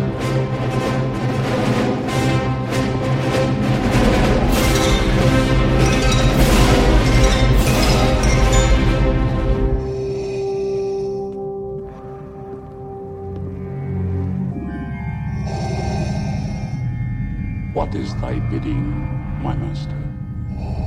There is a great disturbance in the Force. I have felt it. We have a new enemy Luke Skywalker. Yes, my master. He could destroy us. He's just a boy. Obi-Wan can no longer help him. The Force is strong with him. The son of Skywalker must not become a Jedi. If he could be turned, he would become a powerful ally. Yes. Yes. He would be a great asset. Can it be done? He will join us or die, Master. This is this is the one I think most people agree is the best Star Wars film. Now, I was lucky enough to see this at the Secret Cinema this summer in London, which was a wonderful experience. The general gist of it is that you get to you get to be in the Star Wars universe. You get to be in like the cantinas and things like that, and it's there's music playing from the films, and then it leads you into telling the story of A New Hope before actually leading you into a big screen where you where you see Empire, but it's inside like a rebel base, and that there are actual cosplayed actors playing out scenes around you as the film's being oh, shown. So Brilliant. it's amazing. So when like Han and Leia kiss, you there's there's a couple kissing dressed as Han and Leia. You the lightsaber battles actually are being played out in front of you with people in full costume. So when Luke and Vader are fighting, it's happening in front of you as well as on the screen. And the whole scene with the "I am your father," you know, and up up on the ra- they they actually had a rig above the screen where it was happening, and then you see Luke fall behind the screen. it was yeah, it was it was amazing, and it just made a film that I've seen many times even more delightful. What do you think? Do you guys think that this is the best one? Yeah, I do. I think I actually, my person, I controversially, I really liked Return of the Jedi, which I know we'll come on to, but it is without a doubt the most iconic. I think it went quite dark this movie, Mm. and I think that's it's I mean it's a seriously amazing film. So yeah, I, it probably it probably is objectively the best one of the lot. Yeah. I think it's the best in, in dramatically speaking, in terms of yeah, de- taking something from A New Hope, which was quite innocent and quite light, and deepening it and darkening it, and daring to suggest that our heroes wouldn't have a happy ending. Yeah. Uh, which is quite a, a very bold move, but I think that Irvin Kershner, the director, does a, a fabulous job in terms of just doing that not only with the performances in the script but also the visuals like when you have the um like you said tony the the lightsaber duel between luke and vader which i watched again recently and it's beautifully directed with Yeah. the lighting and the smoke and, it, and it, it feels dangerous i'm sure Yeah. both you would agree it's, it's, it's- there's a real menace to it Completely. I think it's the best one. I mean, the, the, obviously the one people really remember is the one in Jedi, but I think this is the best the best battle they have. it's there's a desperation to it isn't Yeah. there mm-hmm. There is. It just this one. It, what, what I think I like about Empire so much is that it doesn't hold to the same. It's not the same film as A New Hope for a start. No. It's a very different film in that it, it it's very much a middle. It it doesn't have that sense of maybe completion that A New Hope does, but it has much more of a. It deepens dramatically, like you said, Sean. Everything that happens from that first film. So and, it's not afraid to go a bit darker with things. You know, even uh, with things like you know putting Han Solo in carbonite for a start. Taking out a major character, and, and the reason they did that was because they weren't sure Harrison Ford was going to come back for for Jedi, so they Of throw course, carbonite. yeah, yeah, that's pretty carbonite. So they did that as a failsafe just in case they couldn't get him back. But being unafraid to actually have that happen at the end, and also obviously, you know, things like Luke getting his hand cut off, you know, which is quite dark in itself. You know, the visions he has, the vision of, of Vader on Dagobah where, you know, his face mask burns off and it's like it's just it's just quite creepy. Oh, that's terrifying. That that. is. I remember watching that when I was younger. That's messed up. it is messed up, yeah. It's really dark and, and distressing in places. And it's just got, I think, that sense of depth that I think, like you said, Laura, Jedi was my favourite as a kid as well. But I think the older you get, the more you see Empire. Selling a little or a lot? Shopify helps you do your thing however you cha-ching. Shopify is the global commerce platform that helps you sell at every stage of your business. From the launch your online shop stage to the first real life store stage, all the way to the did we just hit a million orders stage. Shopify is there to help you grow. Shopify helps you turn browsers into buyers with the internet's best converting checkout. 36% better on average compared to other leading commerce platforms because businesses that grow grow with Shopify. Get a $1 per month trial period at shopify.com/work. shopify.com/work. When you're ready to pop the question, the last thing you want to do is second guess the ring. At Bluenile.com, you can design a one of a kind ring with the ease and convenience of shopping online. Choose your diamond and setting. When you find the one, you'll get it delivered right to your door. Go to Bluenile.com and use promo code LISTEN to get $50 off your purchase of $500 or more. That's code LISTEN at Bluenile.com for $50 off your purchase.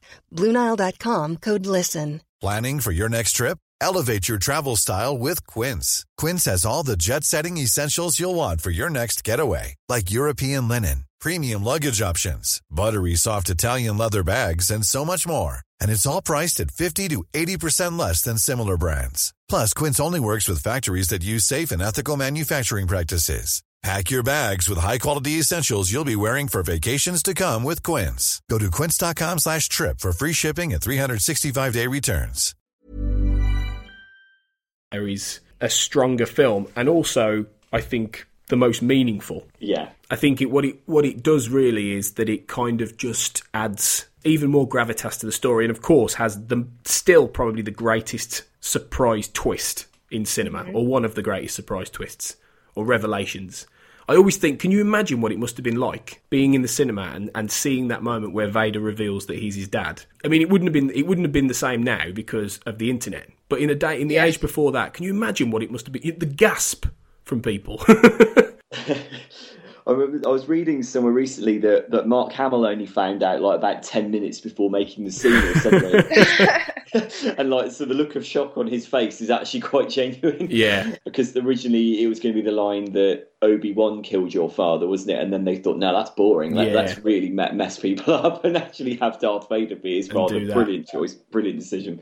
Well, I think as well, what I like is the way that when when there's a scene earlier where Vader's talking to the Emperor and they're talking about Anakin almost in the third person. What I like is that you you can totally see the clues in that scene when they talk, but it's not overt and it can mean one of two things. When he says, you know, Anakin Skywalker, the son of Anakin Skywalker, it doesn't feel weird that they're talking about the same person as Vader. Yeah. Do you see what I mean? It's like it's a very much foreshadowing, but it's so well written foreshadowing because it it doesn't give the game away, so it's still a shock. But at the same time, it's blatantly a big clue that Anakin is the you know Vader are the same person, which obviously people didn't know at that point. I just I just think it, that it got away with that and it did that is just amazing, really. to have i mean it's such a fantastical film it throws you into this other world and you're completely in there and yet it's so grounded in this these sort of these real issues and ultimately it comes down to father son fighting.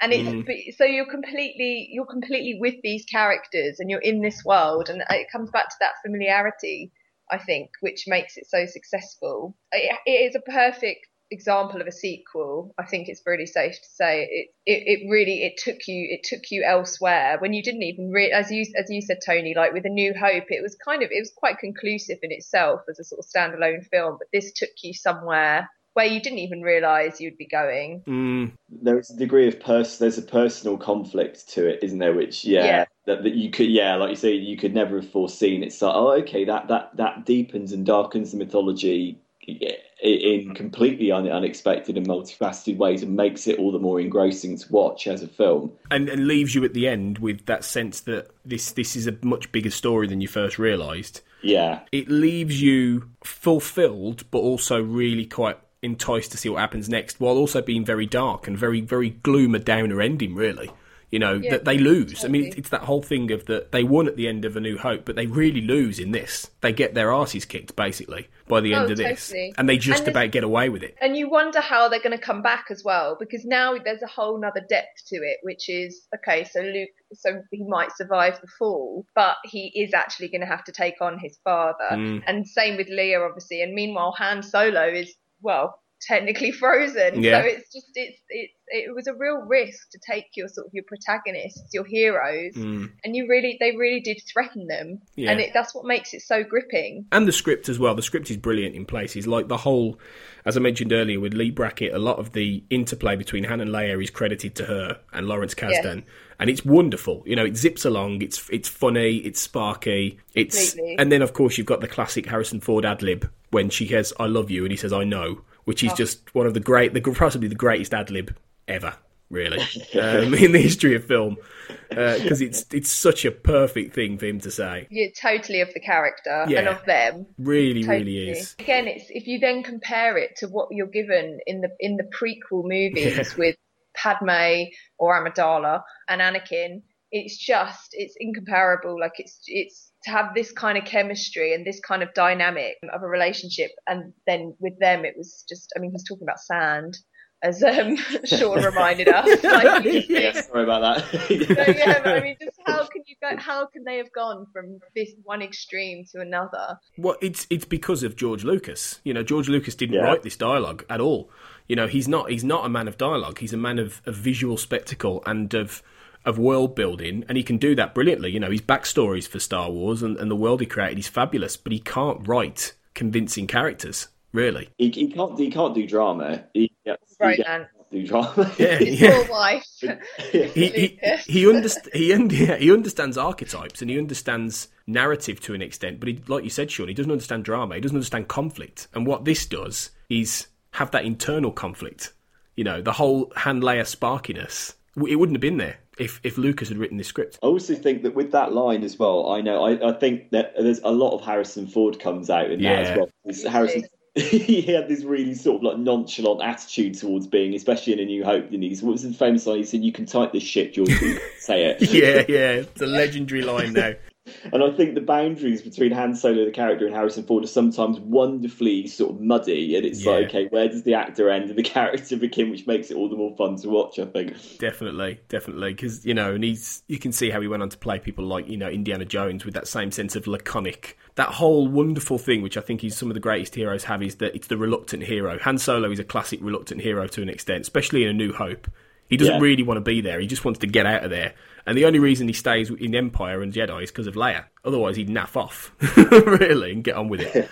you know, yeah, that person, that Harrison element definitely is there. It's just a brilliant, brilliantly put together piece of work, really, and it, it stands out, I think, as the pinnacle for Star Wars. Even if you can understand why it may not be the favourite of everybody at first when they first watch Star Wars, because it doesn't do what you expect. Whereas Jedi and and Ho- A New Hope are a bit more conventional, perhaps. And, well, and they and they're more conclusive. Yeah, that's the exactly. other thing as well. Like this, this Yeah. you have to sort of watch in the context that it is. It's number two in a trilogy. Yeah, exactly. Yeah.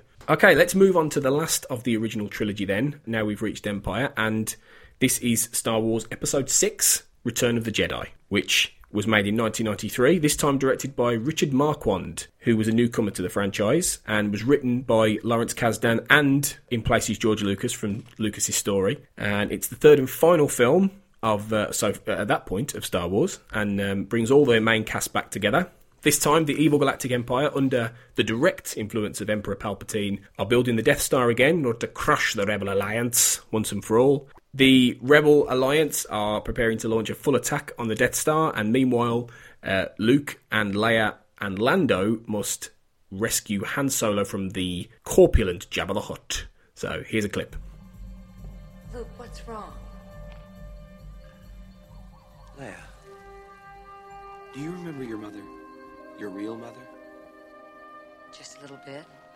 She died when I was very young. What do you remember? Just images, really. Feelings. Tell me.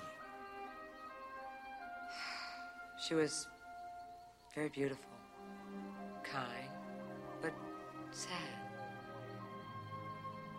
Why are you asking me this? I have no memory of my mother. I never knew her. Luke, tell me, what's troubling you?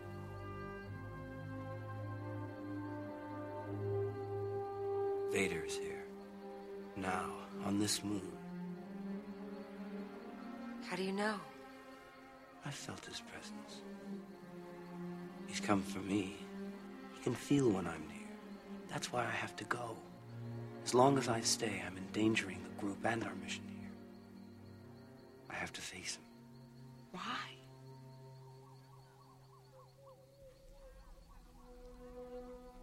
He's my father.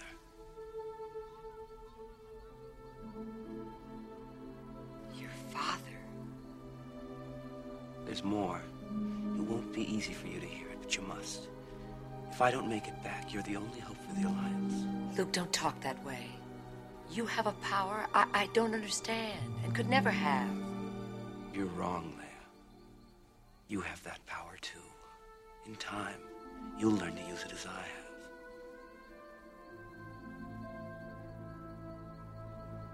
Force is strong in my family. My father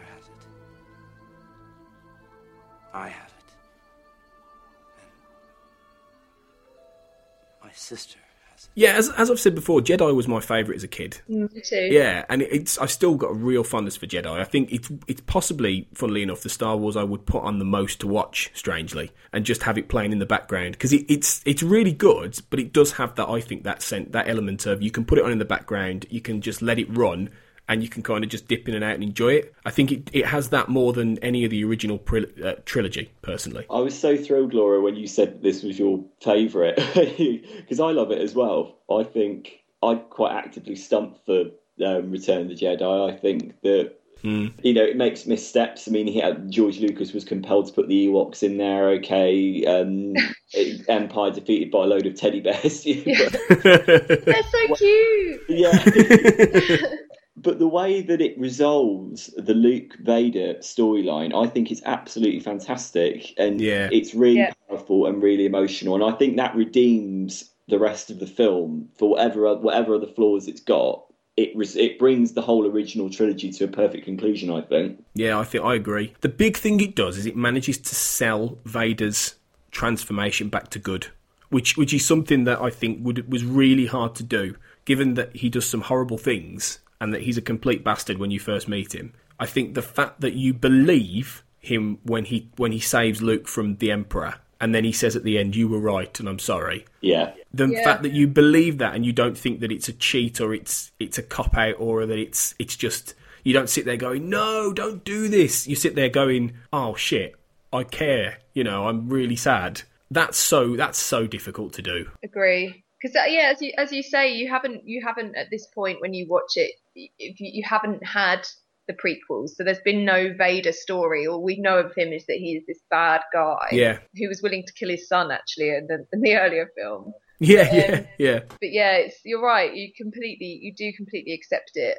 And I, I'm surprised, really, if you if you think about it and you look at it from that perspective, it, it shouldn't really work, but it does. And I Mm. think it's because the fact that you've seen Luke almost go to that point as well. You know, he's wearing black all through this, and he's a lot more. You know, there's clearly been a, a period of time where he's gone off and he's become a little bit. He got he gets a bit close to being his father. He gets a bit close to Anakin when you when you look back to the prequels, and this is one thing that the prequels I think does quite well. When Anakin's becoming, and actually is, has been done in the new film with Kylo Ren, when Anakin's becoming reckless and becoming dark, he has a certain demeanor about him, and I think Luke has that, but he never he, he's always in control of it. He never goes far enough to actually become dark, but there's a little sense that he could have done, I think. And I like that about this film. It's got emotional depth to it. I think um, that yeah, like like like both of you said. I remember. I think I watched this most when I was younger. I remember having it on VHS and blubbing my eyes out at the end of it when, when you get the emotional catharsis of old Darth Vader went back to the from the dark side to the light side and redeemed himself. Um, I think is a is a really beautiful moment when when the mask is taken off at the end. And it's famously not David Prowse, who was rather annoying. Yeah. it's because it's 'cause he had a strong West Country accent, though, wasn't it? And they didn't want they didn't want it to come across. Ooh, arr, Yeah. As a, as Sorry, as mate. In the West Country, George Lucas missed out there big time. yeah. Uh, the fact that you just see this shell of an old man, basically inside this, what was this hulking, great chrome, terrifying visage, and then it's just a frail old beaten up man who can't breathe properly. And then you know he's just like like that, or and he's just like a little hulk on the, a little thing on the floor. You think Jesus Christ, and and you you do you do care. You have got to the point where you care and you you feel like it works. And and I think that the whole film itself, it's funny because it it balances those two elements. On the one hand, you've got all the, the, the stuff with Luke and the Emperor and Vader. But then on the other hand, you've got some quite fluffy stuff all the way through as well. You know, you've got all the stuff with the Ewoks and all the, the quite light-hearted stuff on, on Endor and things like Admiral Ackbar going, that's a trap! and all that stuff. and then, who I love, by the way, and I was so happy to see Ackbar in the when new he film. turned up in there, yeah. I was, I literally, I, I turned to Steph, my girlfriend, and went, "It's Ackbar!" like this. I got so happy. Um, but yeah, you know, it, it's got that, and then you've got obviously the the long, protracted, like 20, 25 minute first act at Jabba's palace, and it's very, you know. It's very. It's got lots of s- songs in it, and it's very. It's. It's just. It's a funny film because it. It balances those two surprisingly well, really. yeah, it is fun. I think that's the thing that I really remember about it. And I, have, I haven't actually watched it for a little while now, but it is, although it's still got this sort of emotional undercurrent and this, this sort of this, well, like the dark side is still going on, but it's, Mm. it is, it's more fun and it is a bit lighter than Empire, which is why I think, you know, as you said, when you can just put it on in the background and, and just dip in and out of it. Yeah, that's probably part of the reason why. And you also have the, the, the obviously this is where Palpatine uh, steps out properly. That's yeah. brilliantly played by Ian McDiarmid. And he goes, Yeah. quite safe from your pitiful little band. Like it's good. It's a good impression. Yeah. Spitting out all these all these lines with such relish. yeah. I, I love it when he says um, when Luke finally goes, "No, sorry, mate," and he just goes, "So be it." Jedi. He just spits the word Jedi. your brilliant. friend, your is. friends is yours. Like that. It's just like Yeah. it's, it's just like a horrible character and brilliantly acted. I think. Definitely. Although it was in um, Empire when he briefly appears in the original cut, it wasn't um, Ian McDiarmid, was it? It was um, an actor called Clive Revill, who he wasn't brought back for this film. They cast Ian McDiarmid, and now in the re in the reissues, it's Ian McDiarmid who's who does that scene with Vader in Empire, um, Ah, okay. which is interesting. And also another th- interesting thing with Jedi is that. Uh, what, do you do you know who originally was approached to direct this one? Because it's, a- it's an odd it's an odd choice. Was it David Cronenberg? You're close. It was David Lynch. Blimey. Um, oh no, what Cronenberg actually was as well. It was. He, he was. He, he was after Lynch. Yeah, but he went off Oh. to make Videodrome instead. But uh, Regrets. yeah, but what did what did David Lynch turn it down for? Goodness me. It wasn't Dune, was it? It, it was. It was Dune. Oh, no. which which. I I mean I, I Dune is my favourite ever book, and and I've got a soft spot for that film, even though it's really really mad.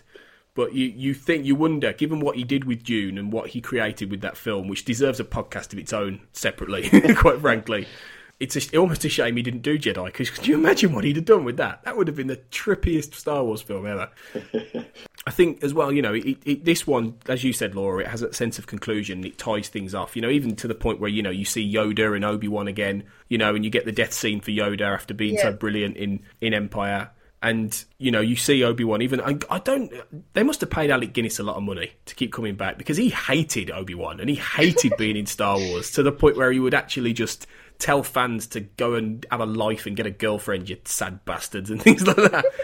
and uh, he was he hated it. So he, when he just turns up and like, just delivers loads of exposition, you just think the amount they must have given you a lot of money, mate. well, he was the only one savvy enough to take a percentage, wasn't he, on the first film? Because he Yeah. thought, "Ah, I can, I can see where this is going. yeah. It, well, I bet his family are still raking it in for that now, aren't they? Probably. Yeah, probably. Um, I think, yeah, I think it balances the, the two sides really well, Jedi, and it, and it manages to be fun and, and frothy and have lots of bits of comedy and, and lightness, but it also manages to have the that little strain of what was going on in Empire still.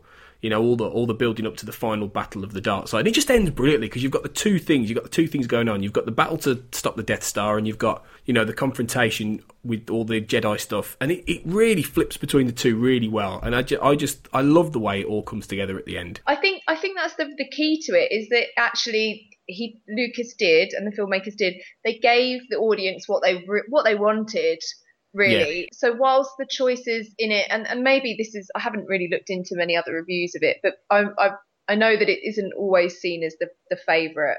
Partly because it's quite safe, I think, and and arguably predictable in the sense that everything is tied up quite nicely with a bow on it. But that's what you want. I th- and sometimes, and I think that's okay. Like I, I, it, ended exactly how I wanted it to end, with everything from Vader and Luke, with the Yoda scene, as you mentioned, to Han and Leia. I mean, Yeah. even if you think about it, they even wrapped up a, a love triangle, which was kind of, you know, had a, a tone of incest um, to it, um, and we all accepted it. Um, That's a bit worry. Yeah, yeah, They- they- but, you know, like which is really a credit to the movie. that they managed to sort of go, oh, don't worry that they actually kissed each other and Luke clearly fancies his sister. Don't worry about that. It's fine. Just No, forget it. Okay, yeah, no, it's fine. That's absolutely fine. Um, You're Yeah. very right there. It was what I Yeah. wanted, to be honest, as a viewer, definitely.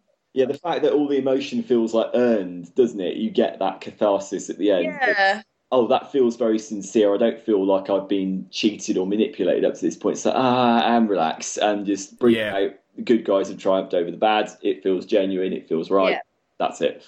And yeah, and the whole arc of the entire idea comes to full circle and comes to fruition. And yeah, it's the ending that it definitely should have been. As with the uh, the poll we did for the um, prequels, we did do a poll for the originals as well. What is the best Star Wars film of the original trilogy? And you'll actually be quite interested to know this result. Empire won, as you'd imagine, after out of 17 votes. That was got 76% of the vote.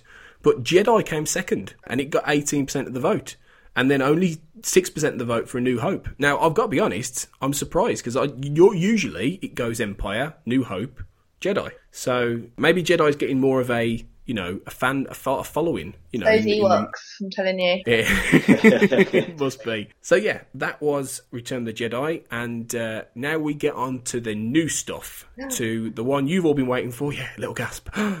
and uh, it's time to talk about Star Wars Episode 7 The Force Awakens, which is directed, co produced, and co written by J.J. Abrams. George Lucas is gone. Disney's been sold. No, not Disney. Lucasfilm's been sold to Disney. Yeah. So, so that'd be a big sell off. That'd be a big- and George Lucas is now just basically a consultant on this film. This is the work of Abrams, along with uh, Kathleen Kennedy, the producer, and all the stars involved, including Harrison Ford, Mark Hamill, Carrie Fisher, and newcomers Daisy Ridley, John Boyega, Oscar Isaac, Domhnall Gleeson, Andy Serkis, and Adam Driver, as well as some of the other classic actors as well. This takes place 30 years after Return of the Jedi and follows young scavenger Rey, Stormtrooper Finn, and Resistance fighter Poe Dameron as they fight with the Resistance, led led by the veterans of the Rebel Alliance against the sinister Kylo Ren and the mysterious First Order, who are descended from the Galactic Republic. Let's have a look at this new one.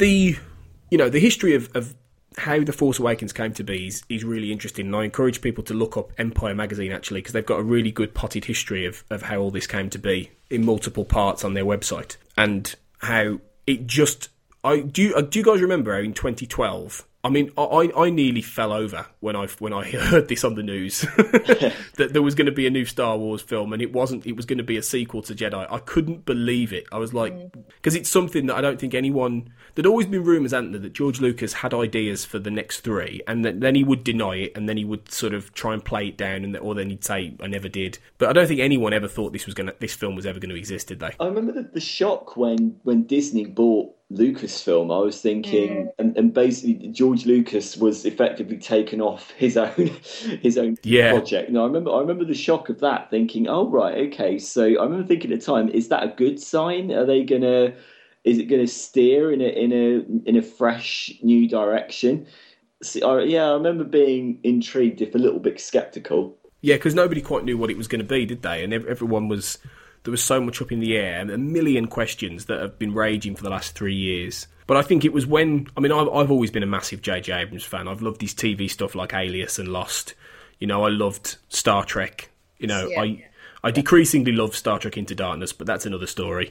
But you know, I love Mission Impossible Three. He's he's very rarely made anything for me that is below par. Super Eight was brilliant. I love that. Yeah, that yeah, that was another great film. He was the first one they went after. I mean, he's known Kathleen Kennedy since he was 15 years old, so he's he's always been involved in this, this world. He was always on their radar. He seemed like the natural choice, and I've got to be honest. And this sounds really easy to say now, but I, I have never doubted this film was going to be great. As soon as soon as I found out that Abrams was doing it, I thought this is going to be brilliant, and it was, wasn't it? I I thought it was. I think this possibly is now could be the second best film after Empire for me. I I really enjoyed it. I really did. So I saw it um, on opening night. I went to the one minute past midnight showing. Oh, cool. Yeah, I was just like couldn't risk the spoilers. And yeah, I did. I did really. I really liked it. I think the thing about whether it was going to be great, how could it not be? Because so many mistakes have been made before. And I know that sounds a really sort of a negative view of it, but I did. I think I was kind of assured that it wasn't going to be an Attack of the Clones or a Phantom Menace. Mm. There was just too much riding on it for them to mess it up once more, and it, it, it delivered. It was a, a tribute, I think, to to the originals, Yeah. and it's yeah, I really really liked it. Yeah, I, I completely agree. I, I completely agree with you, Laura. I think that well, when you think that how long has it been since we actually got a wholeheartedly, completely satisfying Star Wars movie? It probably was Return of the Jedi, wasn't it? Way back in 1983. Yeah. in terms Yeah. of something that presented a complete package all the way through. And I think that although I would say that as a film, The Force Awakens does have not inconsiderable flaws in it, I think mm-hmm. that it, it leans very heavily on the storyline of A New Hope. I think there are various Yeah. characters that are undercooked and that don't get many. I think there are various plot strands that don't really make a great deal of sense, although one can assume that they'll probably come in more into focus with this new trilogy. I think that what J.J. Abrams gets right outweighs the maybe the more niggling negative aspects. And I think what he gets right is that he injects a sense of fun, heart, and soul back into the series, which has been fatally lacking since since Return of the Jedi. And I think that that, that is a triumph. That is an achievement, and the fact that he makes us care about the people in this universe again that I was Yeah. actually emotionally engaged with what's going on. I I loved da- Daisy Ridley's character. I thought her mm. awakening to the Force was genuinely engrossing and exciting, and I was on the edge of my seat thinking, "Oh, is is you know is she gonna is she gonna wield a lightsaber?" Yeah, yeah. and all that sort of stuff. I, I, I think you're so right. It, it it made you care almost immediately about these these key main characters, and that was such a difficult thing to do because let's face it, the people came, people were coming to this film to see Luke Skywalker, Han Solo, Princess Leia, Chewie, R two, three PO. Those are the people we know. Those are the people we loved, and that those are the people everyone was really excited to see again. Everyone was seeing these new characters and going, "Oh, good, okay, cool," but everyone wants to see the originals. So to actually have a film where, well, a those those original characters, many of them aren't even in it for very long or in it much at all, and for it to still work and still be really entertaining is so good because it's it's what it's done single handedly is give you everything you ever wanted from a Star Wars sequel, but it's totally give you a completely new lease of life with some really, really interesting new characters, a fascinating new world in the sense that the geopolitics politics of it all, and as I mentioned earlier in the podcast, all that stuff is background and it's never completely in the foreground dealt with. But you have again effectively a new empire with a new kind of style approach to it. You've got the the Dark Lords and the evil, and you have the plucky heroes again. And yeah, you're right. It is a New Hope in many respects. There's so many similarities to a New Hope when you watch it Mm-hmm. But it it immediately grabs you with these characters and sends you on this journey. And right from the very beginning, you're just off. It's it, boom, you're away, and it never stops for breath. I just sat there with a massive grin on my face, Yeah. laughing and cheering, and I was just so happy all the way through. I can't remember a film that has made me feel such joy since I was a child. And at the moment where the um, just at the point where Rey's um, speeder gets blown up and they're about to go and get into the Millennium Falcon, the screen went off. Yeah. And it went off for about 15 minutes. oh my goodness. yeah, and we everyone was up in arms, right? Because everyone was really engrossed, and everyone went, "Oh my god!" Like this, like, and uh, a guy came in and he went, um, "Sorry, everybody, um, we're trying to fix it." And um, a guy turned, and everyone went, uh, and a guy next to me turned to us and went, "Why didn't one of us say shout to him, use the force?" I was like, "Oh, what a missed opportunity!"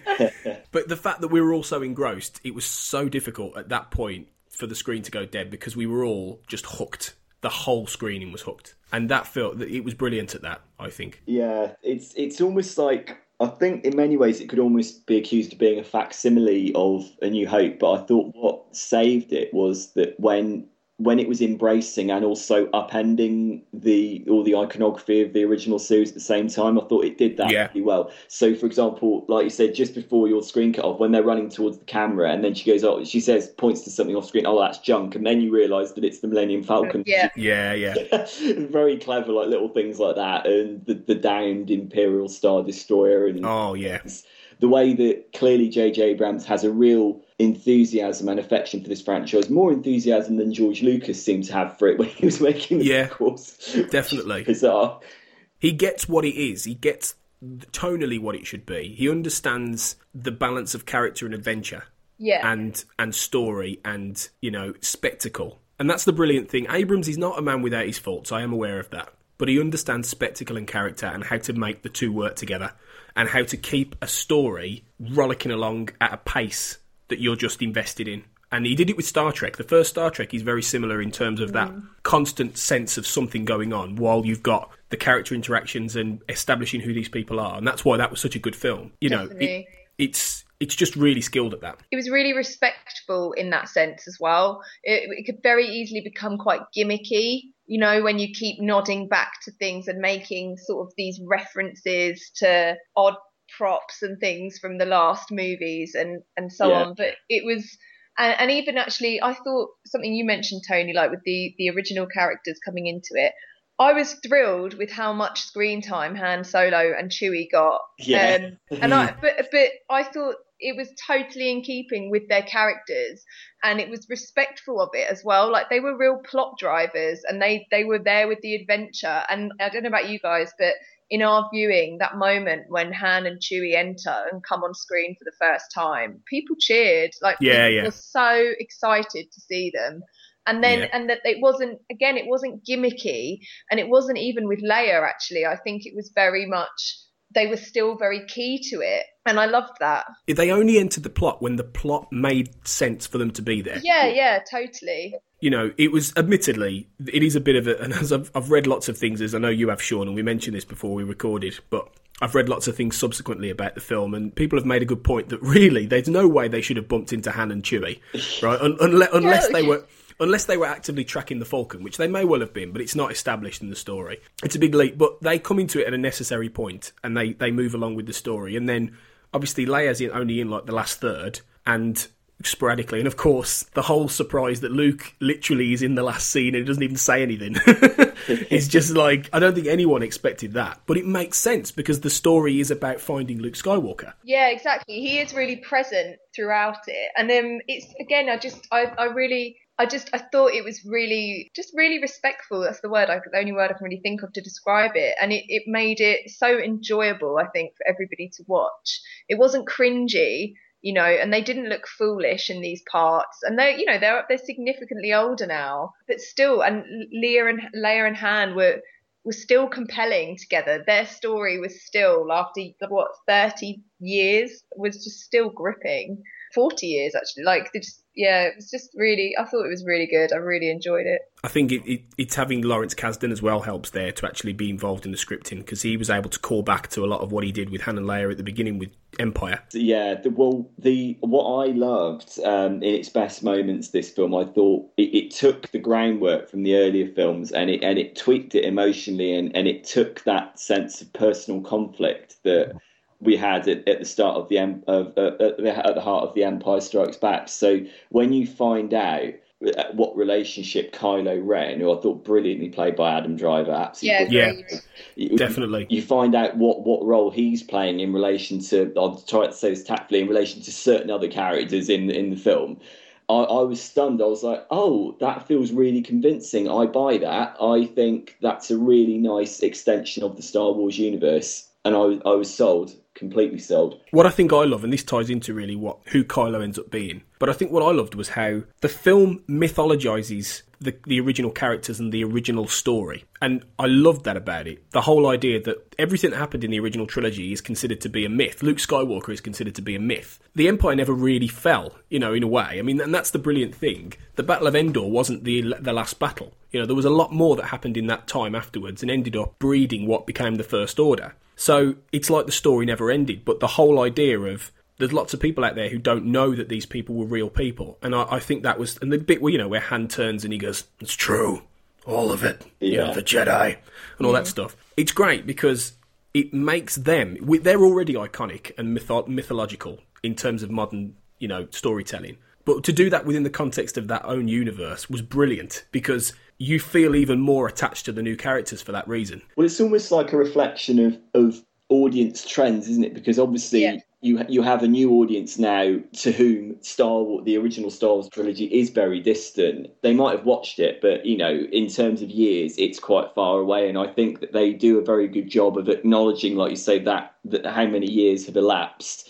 And why it's important to go. They're basically telling us to go back. Right, go back and remind yourselves of what the real power of the Force was back in the original Yeah. movies. But they don't do it in a anno- like you said, Laura. They don't do it in a gimmicky, annoying way. They do it in a very generally very understated, Mhm. very well written, very emotionally engaging way. I think. I think it's it's a real mo- modern take on something so classic as well that they do really like they, they just deliver on. So even if you think, I mean, Han and Han and Leia didn't actually live happily ever after. They've got this quite real, slightly dysfunctional relationship Yeah. um, with a son who is well beyond troubled. let's be fair. um, and you know, and Luke as well. He didn't. He was this great hero who then had this subsequent dark time and is now this recluse. And it's the um and again, you you know the the modern heroes of it as well. The what's it, Rey and um the stormtrooper. I loved the fact that he was a, a fallen stormtrooper. Yeah. I Yeah. thought that was a real, just a novel approach to it. And it really, really, all I could think of though initially was that, you know, that um, clip from one of the movies where the stormtrooper like bangs his head on the, yeah. bangs his head on the entrance or whatever. and it's, that's the mo, the only moment you ever get of like a, a bit of reality to these stormtroopers, like humanization. There was a great moment in this, though, wasn't there, when Kylo's trashing the, the room and those Yeah. two stu- stormtroopers Yeah. walk to and then they turn away. yeah, exactly. And I really, I think yeah, that was like a, it's, it's just a more of a modern take, and I really, I really liked that. I really liked that sort of decision they made to do that. Yeah, the, the fact that they imbue it with real feeling after Yeah. three prequels that felt so digitized and so lifeless. Um, Yeah. And yeah, I thought I completely agree with you, Laura. I think the, the whole act of having a stormtrooper taking off the helmet is that's that's actually that was one of the examples I was going to use about when they take the idea of the iconography of the series and then they just tweak it ever so slightly. Mhm. So you have a stormtrooper. Oh no, you have an unmasked stormtrooper. Right, what's that telling me about the storyline? Where's it going to go from here? And I'm actually really excited about where it's going to go. And it, yeah, yeah, and it, it's a really great uh, story for, for Finn because he's basically just somebody. You know, there was a lot of questions as well that we were talking about after we'd seen it about exactly what how the stormtroopers come to be. You know, this is idea that he's born effectively into being a warrior, and he it doesn't, but that doesn't necessarily mean that he's going to be. You know, there's a lot of Nazi parallels in this. The whole idea Oh, that yeah. you know, a lot of Nazi soldiers famously didn't necessarily, but they weren't all evil. There was a lot more shades of grey to everything, and that's one of the things that they've done with this quite surprisingly well. They've managed to keep that that sense that the originals had of it being a, a fairly, a relatively simple story Mhm. about good and evil, but there's a lot more shades of grey in the in the middle of it now. in Yeah. that the whole political context of what the First Order is and the Resistance is, is a bit different than just Empire and good guys, and also the fact that these stormtroopers are actual human beings and they're not necessarily they're not all just evil automatons. So Finn is a great example of someone who knows that this is wrong and he just acts on impulse because he can't do this anymore. He can't kill for these people. Yeah. And then, of course, you you know the character of Kylo, obviously Ben Solo. The great thing about him is that, and this is something was also talked about. We also talked about. He's like Darth Vader. If Darth Vader had never learned to control his powers and never got out of that teenage angst phase, he's like an angry teenager. Yeah. And and the way he Oh, reacts, completely. there's that whole thing where when he's angry. In the originals, Darth Vader would, would either just kill someone with the Force choke or he would storm off. He trashes the room up in a fit Yeah. of rage and that's that's very t. It's like he's still got all that raw anger, and that plays into the story brilliantly as well. It also allows for what will surely become one of the greatest gifts out there. With the force choke, where he levitates the guy towards him, which was just the most. Ba- I literally went, "Oh wow!" his character as well. I thought one of the most powerful scenes in the film is when he has he's captured Rey and she turns the tables on him, and then you Yeah. think, oh wow, the force is really powerful in there because she turns it on his head, and then you realise that he's not quite as in control as he thinks he is. Yeah. and it's like this is brewing for like an almighty, brilliant conflict here, and of course you get it at the end. Which I think that that final lightsaber duel might be my favourite in the whole series. I thought brilliantly staged, brilliantly lit, fantastic performances. Loved it. I Yeah. totally agree, definitely. And it was it was an interesting sleight of hand from the promotion stuff because everything's been building up to us thinking that Finn is the one with the Force, you know, in the in the trailers and things like that. But it, and nobody quite saw that coming with Rey, and I thought that was brilliant. Yeah. you know, Yeah, she was very much the protagonist, wasn't she? yeah. But Finn, the, the fact is, the, the great thing is that they all get like you feel like they've all got sto- important stories going on. You know, as opposed to it just being one one person, you know, and that's something the prequels lacked. Nobody ever felt like they was having a story going on. It's thinking about the, the Adam Driver character, the Kylo Ren, he is how I this going back to when we were talking about Phantom Menace. I think the way that they they sort of told the, his story or the beginnings of his story, it really does make you think, yeah, actually, Phantom Menace could have just been skipped because again, it's that very similar Anakin Skywalker, Kylo Ren. They're both these torn. They've gone dark, but they're not quite fully dark yet. And he's there's so much of his story is told in just this one movie and it was told brilliantly. And I just think, why did they have to take us all the way back with Darth Vader? Where they could have done something like this, you know, where it's more powerful, in fact. It's it's because you're dealing with a more skilled filmmaker who understands you understands narrative and understands. You know, Abrams is a classic fan of the mystery box. You know, he's he's talked about this at length. He did a TED talk on this, really interesting. He understands the idea of of never quite giving you everything at once, and that's why this film. And it is a bit of a criticism to an extent because it does leave a lot unsaid and a lot on the table. And it, that- yeah. it, it does, and that there are certain things. You know, there's been some interesting commentary about how, like Maz Kanata, the um, Lupita Nyong'o's character, the the mainly CGI person in the Mm. film. There's a lot that's been left on the cutting room floor with her, and there, there are a lot of there are scenes and, and lines from the trailer, in fact, that haven't made it with with Maz Kanata. And yeah, there's there's quite a bit there that we don't that, that has been left. There's a good 20 minutes of cut footage that may well show up on the, the Blu-ray. But that's been done for a specific reason, in order for the because Abrams understands the power of of not quite giving everything away. In fact, there was a, a parallel made of how obviously in the original Star Wars, not everybody knew that Vader was Luke's father, and it wasn't necessarily that it was Lucas trying to conceal something, because I don't think he completely knew at that point. But Mm. it's the whole idea that Abrams knows how to stagger these revelations and how to keep a mystery, a compelling mystery is in the characterization as well as the story. And that's, I think, one of the reasons why the Ben Solo thing works really well because Lucas would have shown you those 30 years. Do you see what I mean? Lucas would have gone back and shown exactly. He'd have probably started this film with Luke training the Jedi's. Yeah. You know, that's Yeah. that's the difference. Whereas Abrams has gone right. Well, that's all the backstory in between. We'll use that to leap off what happens next, the actual story, Yeah.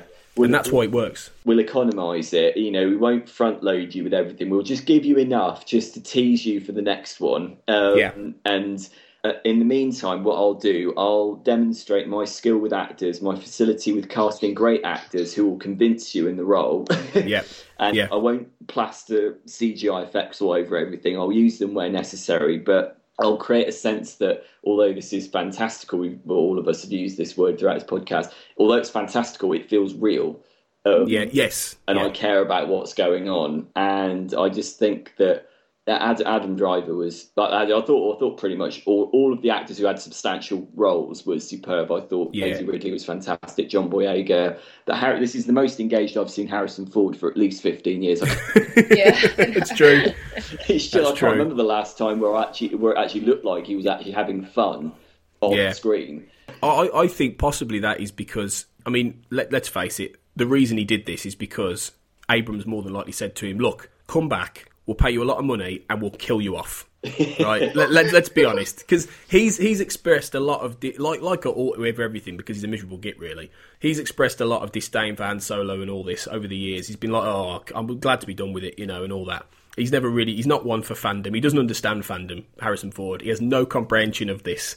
He's just like, oh, it's just a job. You know, he doesn't care. He's not bothered. I think they the reason he's enjoying himself is because he knows there's a conclusion to this character and this arc, and I think that's one of the reasons he's got a spring in his step because he knows it's actually going to to make. And he also he doesn't have to come back for any more. I think that's why. But it's also it's also that take you, you take a character that was an archetype before, don't you? And you emotionally build on it, and you take that character in genuinely surprising and unexpected directions. I mean, the way Yeah. When you find out what the relationship is between Han Leia and, and Ben Solo, Kylo Ren, I was genuinely surprised. I was like, oh, okay. Yeah, me I too. think that's a, that's a bold move, and it, and it works. Um, I think no wonder that Harrison Ford looked. I mean, I imagine he read the script and probably thought, oh, okay, so this is a character that I've lived with for so long that is actually being taken in new directions. Yeah. completely like i think and it was quite a brave move because they did present han in particular and as flawed in this way more so than ever before uh, not in a kind of a lovable lovable um, rogue way but actually as a bit of a dud dad, you Mm. know, as someone who's still sort of out there smuggling and getting up to no good. But this time it kind of had some dire consequences. And again, that's quite that's quite a bold move to make with your your sort of your big stars, your big heroes of the piece. Yeah, I think that they had to do that really with, with people like Han Solo. You know, they had to deepen their storylines in order for the new characters to shine and, and for it all to work. I think I think it's a real testament that they managed to do that and you know that they managed to get away with keeping, as I say, keeping Luke off screen and making him the MacGuffin almost of the film. I think as well the, the the one thing we haven't mentioned, or the one character we haven't mentioned, who I think is easily the breakout star, is BB-8. oh yeah. He is just wonderful throughout this film. He is adorable, and he's so brilliantly characterized. I think, you know, in context of this, it's like he's always been there. It's just the, the bit where Finn is trying to say, you know, I'm not really a member of the Yeah. resistance. I'm a former uh, stormtrooper, and he gives him a thumbs up, and the little thing comes. comes That got such that got such a laugh. That did, Yeah. didn't it? Yeah. And it's the bit where he's he doesn't know what to do, and he just keeps turning his head like zip, zip, Wonderful. He's brilliant, and it, it's just a, a, again an example of how Abrams understands completely what this world is and how these characters work. You know, and the fact again, you know, he keeps R two D R two D 2s hardly in it either. You know, and BB eight fills that void brilliantly. It's amazing.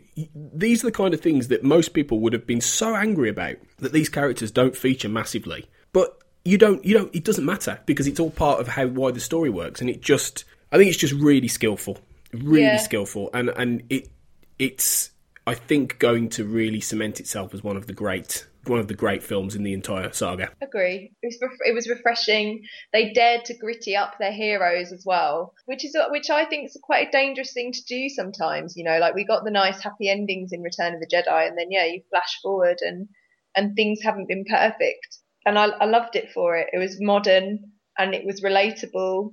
As uh, the other thing as well, I, it didn't. It sort of harked back to the originals in that it sort of just planted you in the action. You know, unlike the prequels, sort of Phantom Menace, Attack of the Clones, where it was just bogged down in detail and sort of too much uh, analysis and dialogue about boring stuff. This was just straight in there, and Mm. and everybody could keep up. You know, it didn't it didn't sort of handhold your audience through it. It kind of just threw them into it, and I and it was great. It was re- it was exciting to watch, and I I can't wait to see it again. See, it's Yeah. interesting because that I thought, uh, much as I love J.J. Abrams as a filmmaker, and I think he was perfect for this in terms of being that populist filmmaker who knows how to lay out a story and knows how to just get an audience on board, and he knows how to throw back to that sort of easily identifiable, easily understandable method of storytelling in the original trilogy, which is of course what we needed for this. I thought mm. at the start, I was like, this is this is this is getting a bit too frenetic for its own good. I was like, I think that the pacing in A New Hope is actually really underrated. The way that A New Hope sets out all its characters actually quite gradually.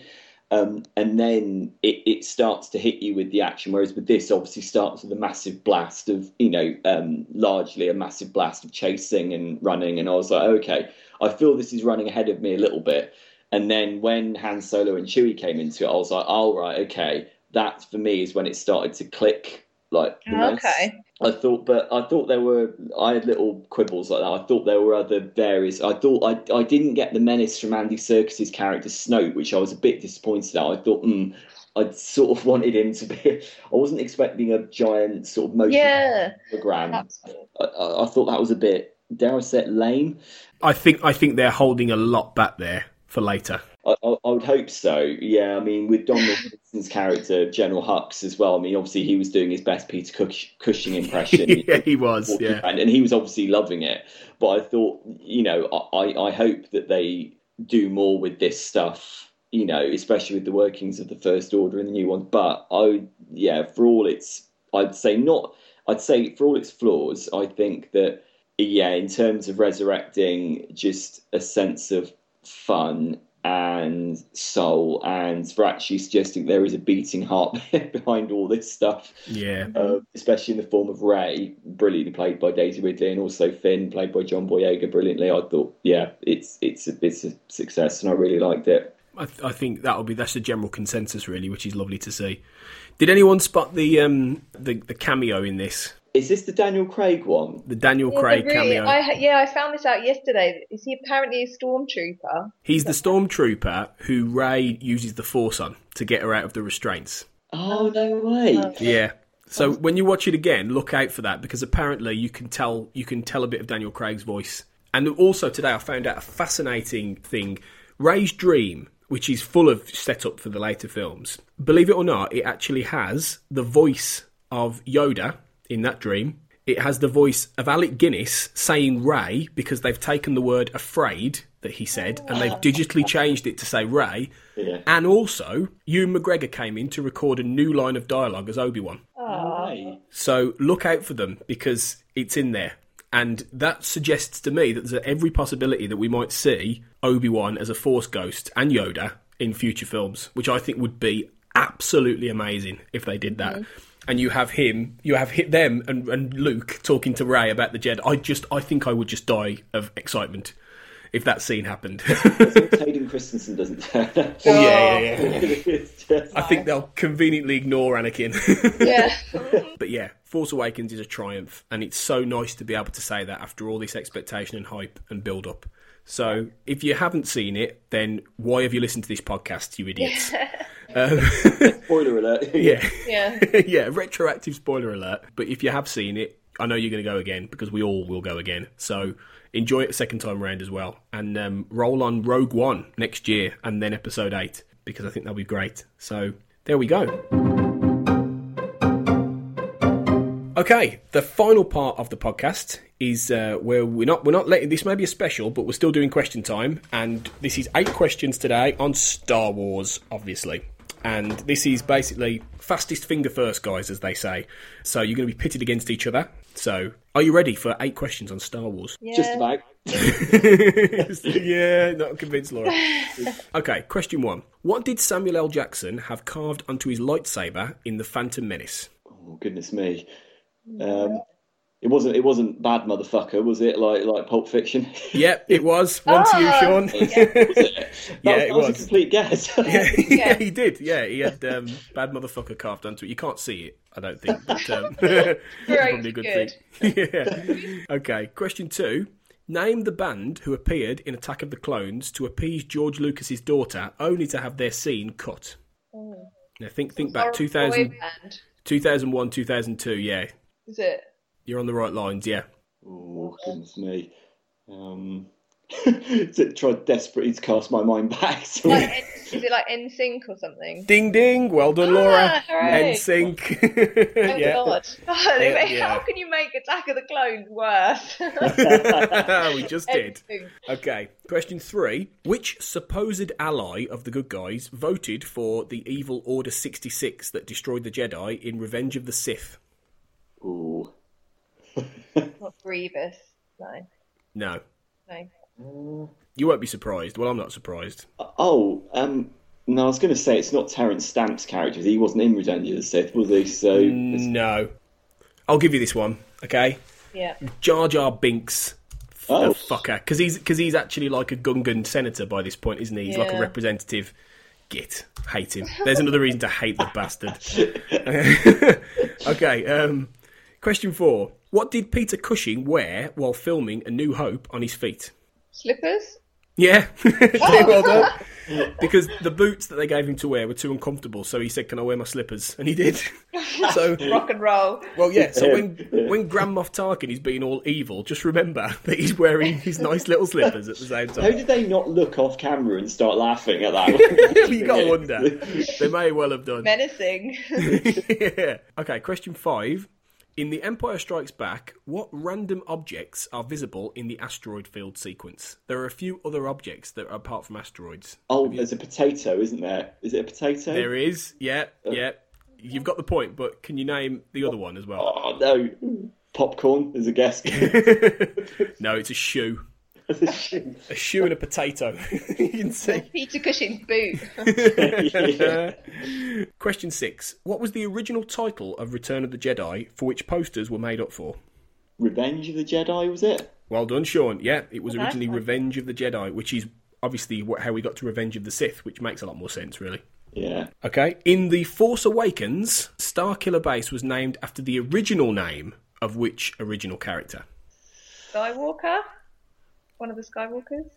Yeah, you got it, Laura. Okay. Yeah, it's actually. because it sounds like Skywalker. Uh, well, originally, yeah, it was going to be Luke Starkiller and Anakin see. Starkiller. Originally, the character of Luke effectively was called Anakin Star- Starkiller, and then because there were lots of iterations across the drafts, you know, um, of names and things like that.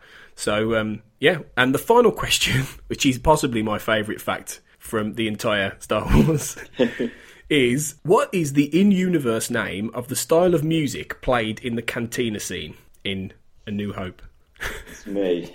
You're not going to get this, but it's brilliant. Do you do you get do you know? Shall I tell you this one? Yeah. Okay. Uh, the in-universe name for the style of music in the Cantina band is Jizz. You're joking. I'm not joking. Wow. I think it's it's because it's a variation. I think on jazz, but clearly the word jizz doesn't mean the same thing it does in America as here. So they've got a jizz band. Jizz band with jizz music. That's all sorts of wrong. Fantastic. So, okay, well done. After eight questions, it's basically a tie. So, th- well done. You both you both scored three. Um, so yeah, and two you didn't know. So uh, that's that's the first ever draw on Pick a Flick. Aw, But, uh, so if this was Star Wars, that would be a lightsaber stalemate. yeah. And I don't have a tiebreaker question because I didn't plan that far ahead. so um, you'll both just go onto the leaderboard as three with three points. So you're up to eight points now, Laura. So you're not doing too bad on the uh, on the leaderboard. So that brings us to the end of the podcast, and this has been a. Uh, a, a, a ver- I suppose a um, a whistle stop tour through Star Wars. There is a hell of a lot more for, to discover about Star Wars and how they were made and and facts about it. I urge you to go and if you haven't looked at a lot of this stuff or you've not watched the special features on the Blu-rays and things, go and look it up because it's fascinating and it's a real part of cinematic history. So um, thank you both for coming on and being part of this uh, this journey. Thanks very much, Tony. I really enjoyed it. Yeah, Oh. it's good. Same here. Oh, I'm glad. That's great. Laura, then where can uh, we find you on online? Are you anywhere? Uh, do you do anything? No, I really don't. just Facebook, but again, I'm just me. So just- you like just- cat pictures? You can't beat the pictures of Tiberius, your cat, to be fair. Although that is an, a rival franchise, so we can't talk about Tiberius. uh, how about you, Sean? Where can we find you online? Can I just say Tiberius is a brilliant name for a cat? That's like, fantastic. It is, isn't it? Yeah, it is. yeah, don't mind. Yeah, I do a few things. So I write for um, Bristol247.com, mfiles.co.uk uh, with soundtrack reviews, including John Williams, uh, the great John Williams, so who obviously we've talked about. We've also got our, uh, uh, I do a, a podcast called Cultural Mirrors. Mm. So if you if you Google um, Cultural Mirrors on SoundCloud, you'll be able to find us. Um, so uh, me and my mate uh, Andy, we do it sort of in our own time, and we argue a lot about various things, including the Entourage movie. Oh. Um, its various lack of merit. Yeah. um, yeah, various things. So yeah, so if, if uh, anyone wants to check those out, and you can see some of my um, writing or listen to some of my ramblings. It's definitely worth looking up. Definitely, Cultural Mirrors is a great little podcast. Sean's Sean's reviews are really good. My girlfriend, who's a, an old friend of yours, Sean, definitely prefers your film writing to mine. I, I know that for a fact. That, that's only that's only because when I lived with Steph, you know, oh look look at these reviews. Made her read them. you, you indoctrinated her well. but no, he, he's a really talented writer and, and a great podcast. So please do look Sean up. This has been the last one for uh, 2015.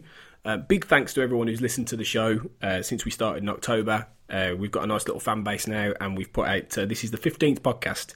So um, we're, we're going to come back for more next year. And uh, you can, as ever, find us at Pick a Flick Pod on Twitter and at Pick a Flick Pod at gmail if you want to email us and tell us what you think. We're also on Pick a Flick on Facebook. And just, you know, come and chat. Let us know what you think about the podcast, anything we could do differently. I will be back on the podcast in around March because I'm busy off doing my new X Files podcast, the Xcast, which you can also find at Beehole Media, which is the beeholemedia.com, Black Hole Media, which is the overall site that hosts these podcasts. And uh, so I'll be off doing that for a couple of months, but I will be back at the end of March. But you're in two capable hands with um, Emma Platt and Dan Taylor, who are the other hosts of uh, Pick a Flick, and uh, with lots of other guests and people coming back on who you've listened to before. So uh, the podcast will still be on. So yeah, I will uh, just say a big happy new year to everybody, and um, hope you had a great Christmas. Thanks again, Laura and uh, Sean. Thanks, Tony. Thank you. May the force be with you. Oh, you well done. You had to get that in there. I've been waiting. excellent, excellent. Have a happy new year. This has been Pick a Flick, where you pick 'em and we watch 'em. See you in 2016.